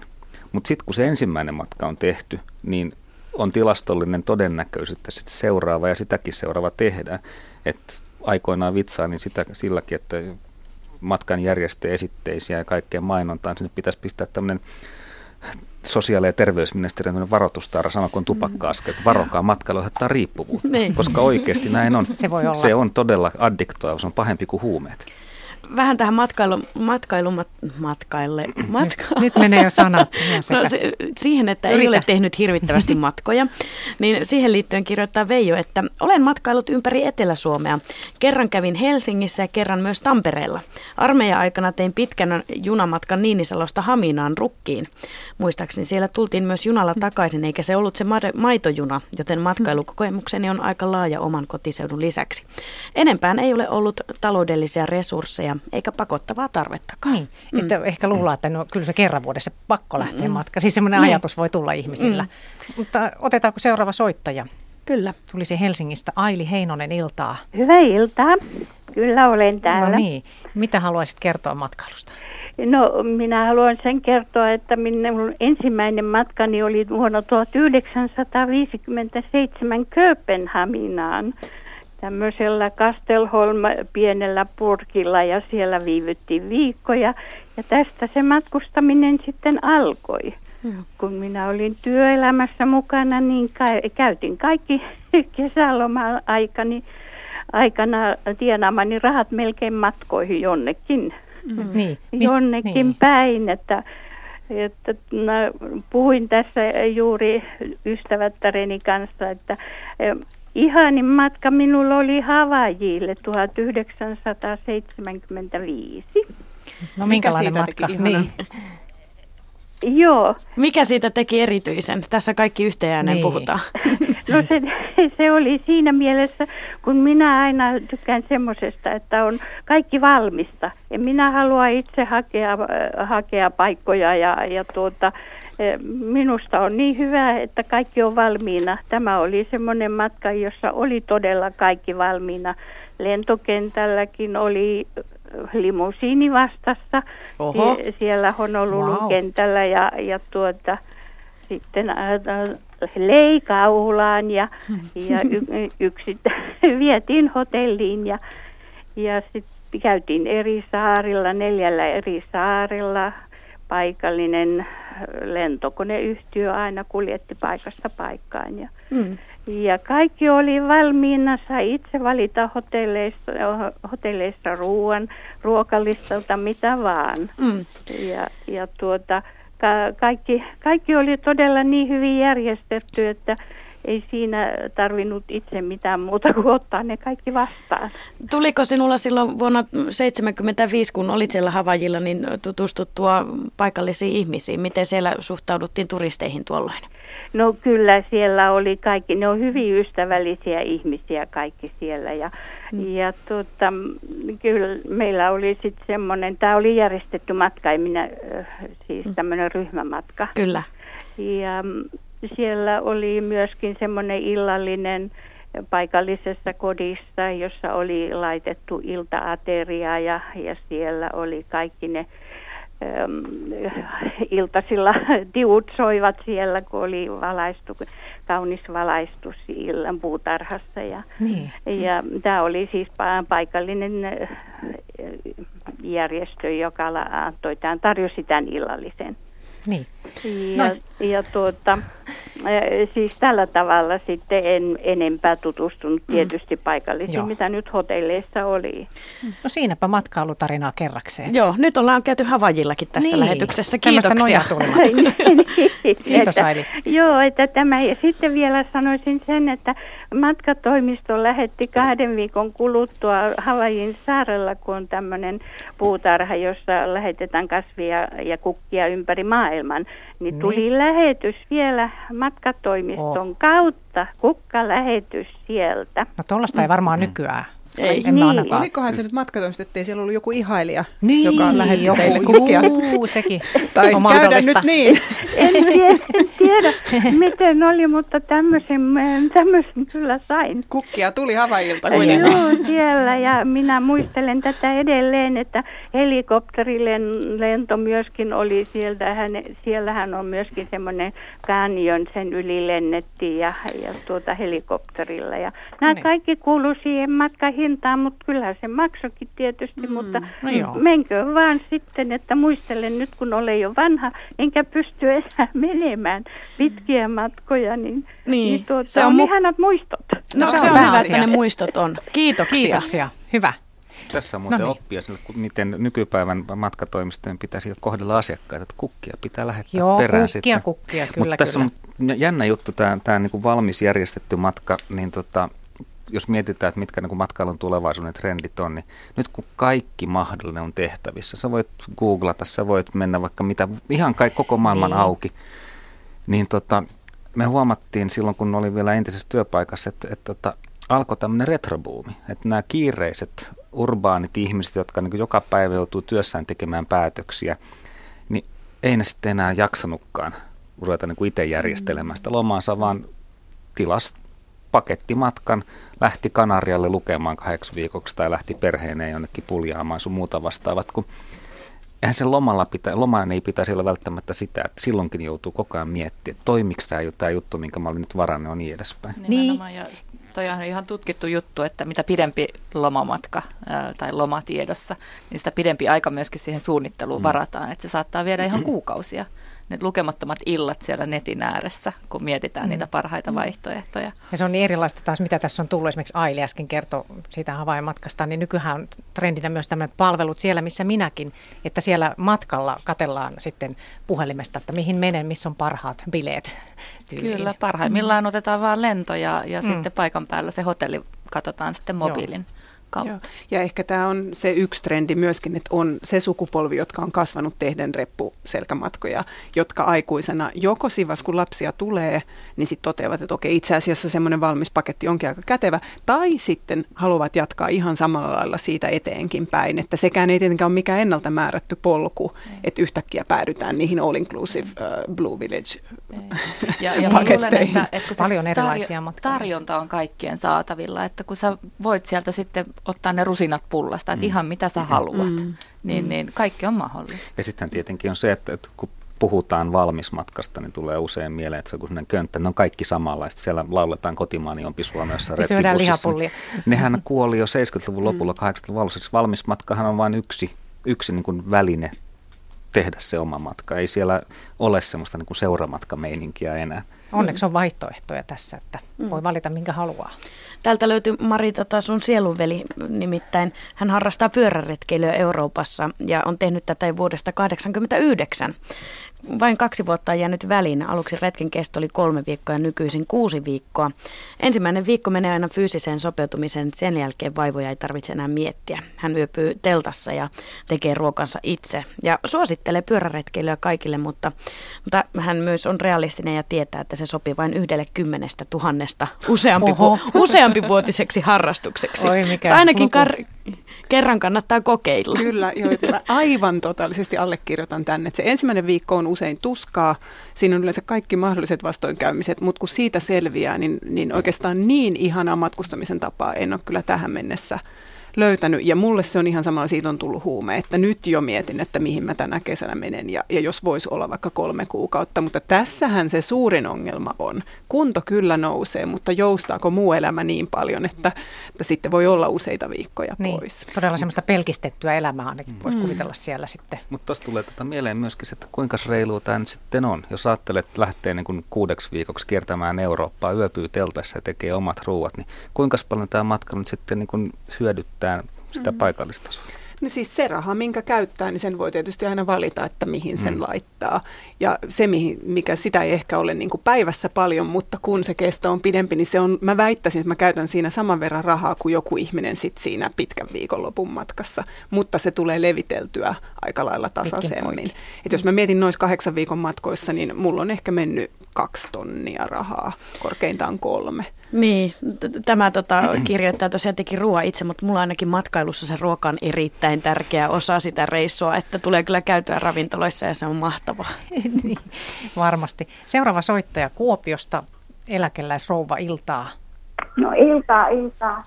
Minkälaista niin, tarinaa? No tuota, tällaista, kun olen kuunnellut nyt tätä teidän ohjeita, tuota, kyllä meilläkin on ollut niin ihania reissuja sillä Kanarialla viisi viikkoa oltiin viimeisen kerran mieheni kanssa siellä, mutta kun nyt on mennyt nämä matkat kaikki niin kuin nettiin, sieltä pitää valita ja ei, ei tule enää lehtiä, ei esitteitä, mm, niin. ehkä tuota hintoja, mm. niin tämä nyt tuottaa vähän hankaluuksia tämmöisellä, jolla ei ole nettiä. Totta. Ja tuota, kun on tämä kielitaitokin vähän huononlainen, niin, niin, niin tästä ollaan sitten vähän surullisia. Niin toi vaatii ihan omanlaisia taitoja tämä nykymatkailu, niin, kaikki varaamiset todella, sun muut. Että lomamatkat on ainut enää, joka on tota, jonkinlaista esitettä vielä antanut. Ja, mm. ja ihan semmoisia pieniä pätkiä, että nämä, nämä menee ihan... Niin. että totean ihan niin kuin Tuomas Kyrö, että kyllä minä niin mieleni Ja varmaan moni muukin, kyllähän tämä on mennyt hurjaa Minä luulen, että meitä on kyllä tätä, kyllä tuo 80 tuossa lähestyy, mutta Niin. niin. olisi kuntoa ja intoa mennä vielä. Mutta Niin. Pitäisi toimia sitten on vielä matkan tämmöisenä... Kiitos, että muistutitte tästä, koska se todella on hyvä pitää mielessä. Että Niin. On, ja mun mielestä tota, jos ajatellaan sitä, että, että on se kuitenkin, vaikka tiedonhaku, jos sattuu se netti olemaan kotona, niin tiedonhaku netistä on, on helppoa ja nopeata. Mutta sitten toisaalta, niin, niin kyllä minäkin on sen verran vanhanaikainen, että, että tota, siinä kotisohvalla niin melkein mieluummin mä pläräisin sitä matkaa esitettä kuin Kyllä, läppäriä. todellakin. Siinä niin on se eri oli niin fiilis. totta. Mm. Mm. Mm. Kiitos muistutuksesta, Tämä että, hyvä. että Joo, tota, ei, ei aina siellä puhuttaisi vaan netistä. Ei tule tietenkään asiaa, eikä minkälaisia esitetään. Mä, niin, onneksi niin kun aika paljon on vielä matkatoimistoja. Suomi on aika laaja maa, että on tällaisia Niin. paikallisia matkatoimistoja. Niin, ja ja, toki nämä- pääkaupunkiseudullakin löytyy niitä matkamyymälöitä ja aika monella matkatoimijalla on joku puhelinnumero Kaukana myöskin. Kuopio, Niin, ja Kuopion suunnalla Helsingistä, sitten. Niin, no, tää- täältä lennotkin, noita Niin. niin. lennot niin. No mutta... Joo, no. Kiitoksia. Teille. Mm. Joo. Vähän mä sen verran voisin sanoa sen kahdeksan vuoden matkajärjestäjäkokemukseni perusteella, että mulle yksi suurimpia yllätyksiä oli se, miten vähän ihmiset lopulta käyttää matkajärjestäjän ammattitaitoa tai matkatoimiston tämmöistä taitoa ehdottaa heille sopivia ratkaisuja. Että mä olin itse asiassa aika pettynyt siitä, että mulla oli paljon kokemusta Afrikan eri kohteista ja mitä kaikkea siellä voi tehdä, mutta lopulta kuitenkin väitän, että ihan valtaosa kaikista yhteydenotoista oli niin, että ihminen tiesi ihan tarkalleen, minkälaisen melko lailla valmiin paketin hän haluaa, eikä niinkään sitä, että olisi antanut mulle tilaisuuden suositella tai räätälöidä. Silloinkin, kun he sanoivat, että räätälöi, niin sitten käytännössä se koostui ihan samoista osista kuin kaikille muillekin. Että... Vähän sama juttu, kun ihmiset menee lääkäriin tätä nykyään. He on ehtinyt jo googlata omat Mm, oireet ja tietää, tehdä oman vaivat. diagnoosin. Joo. Et, et, toi on totta. Että, että, Niin. tota, Et se on myös yksi syy, miksi matkatoimistoja yhä vähemmän on ja Mm. miksi yhä vähemmän on sitä sellaista asiakaspalveluhenkilöstöä, jotka kykenis oikeasti ehdottamaan ja suosittelemaan jotain, koska valtaosin ihmiset kuitenkin haluaa sen valita valmiista vaihtoehdoista, eikä käytä sit sitä asiantuntemusta, mikä olisi tarjolla. Joo, ja sittenhän tämä niin kuin, tavallaan kun, kun mennään sitten nettimaailmaan, niin tästä, tästä niin kuin matkasta tiedon hakeminen ja niin kuin sen, sen oikean, oikeanlaisen arvion tekeminen, se muodostuu tosi, toisaalta myöskin hankalaksi. Ja tietoa on paljon, ja sitten jos se os, osittain niin sanotusti sosiaalisesti generoitu, niin TripAdvisorin tieto, niin okei, jos jostain ravintolasta tai hotellista on 900 arviointi, niin silloin voi arvioida, että no ehkä se keskimäärin menee Mm. niin kuin suurin piirtein kohdalleen. Mutta muista oltiin tuossa syyslomalla perheen kanssa Kööpenhaminassa ja sattumoisin osuin hiirellä TripAdvisorissa taidemuseo Louisianan päälle sen kartalla. Ja sieltä tuli vain yksi kommentti. Shit boring, please somebody kill me. niin. Ja musta tämä kuvastaa sitä, että, että kun se, se tieto on ihan mitä tahansa, niin on hirveän vaikea sitten niin arvella, no, mihin mä luotan. Sitten täytyykin mm. kerätä itse valtava määrä tietoa. Että, mm. et, et siinä mielessä niin toivoisi, että, että tota, tavallaan tämmöisen, tämmöisen niin sosiaalisen tiedon generointi niin olisi ehkä jollain tavalla mm. kanavoidumpaa. Joo, me teetettiin tuossa tutkimus kesällä suomalaista just tästä matkan suunnittelu- ja ostoprosessista ja siellä ylivoimaisesti niin kun tärkeimmäksi informaatiolähteeksi unelmointivaiheessa tuli tutut ja, ja ystävät, mutta et ihan niin kuin keskustelut lähipiirin kanssa.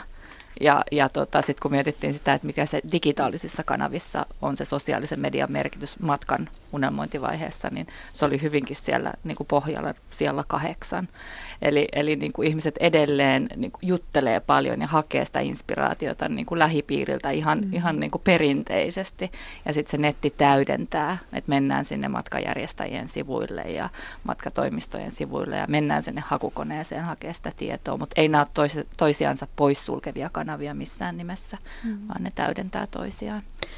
Mä haluan palata näihin viesteihin, joita on tullut ja aika monessa niissä kehutaan autolla matkustamista ja matkailuautoja. Esimerkiksi, esimerkiksi Koivikon pariskunta kertoo, että matkailuauto Suomessa on parasta, mitä me mieheni kanssa teemme. Ei kieliongelmia, ihania paikkoja löytyy pitkin, pitkin pitkää Suomea ja Saimaan kierros on suunnitteilla ensi kesäksi.